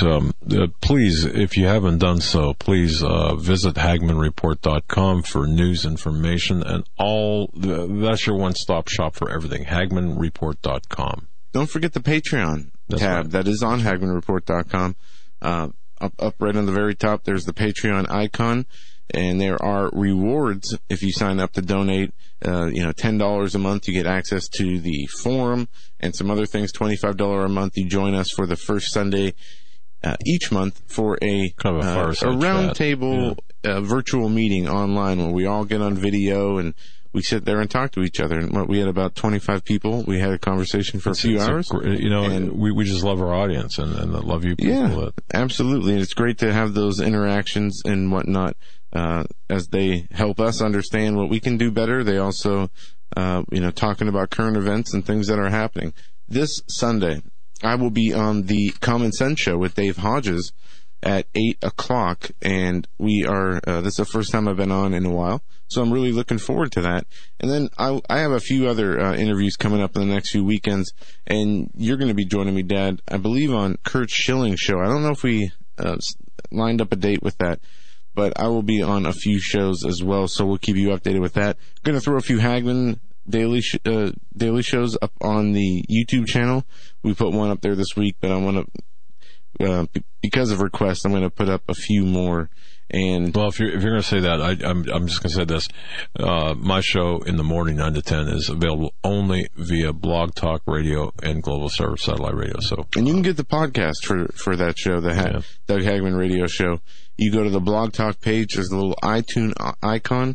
You click that. It takes you over to iTunes. You subscribe to the podcast, or follow. You get the updated every day. Yeah, and it's very simple. Yeah. Please follow the shows that you prefer, including and especially the flagship show. And we had just to close this out, we had a great week of guests. Bill Gerst yesterday, Anna Kate. And next week is going to be fully packed. So please tell others about this program. Talk to Jim Hoff, the Gateway Pundit's coming on, and a few other debut journalists. So please. And the YouTube videos on our YouTube channel are all segmented with all the guests we've had this week. Well, thank you for doing that. Yeah, Jackie, Eric, and Jackie, big time. John, thank you for the great week of scheduling, and it was a lot of fun this week. A lot of great conversations we had. And we look forward to continue to moving along And I'm sure Monday we will get into this Robert Mueller Russian indictment as we have time to read this weekend. Oh, I know. I know you're going to be on it this weekend. I'm going to be on it. So, hey, you know what? Thank you, Global Star. Thank you, each and every one of you, for listening. And, Joe, last word. Go ahead. Have a safe and great weekend, everybody. Barring any major catastrophes over the weekend, we'll be back here on Monday, but watch for the YouTube channel for reports from the old man here. Have a great weekend.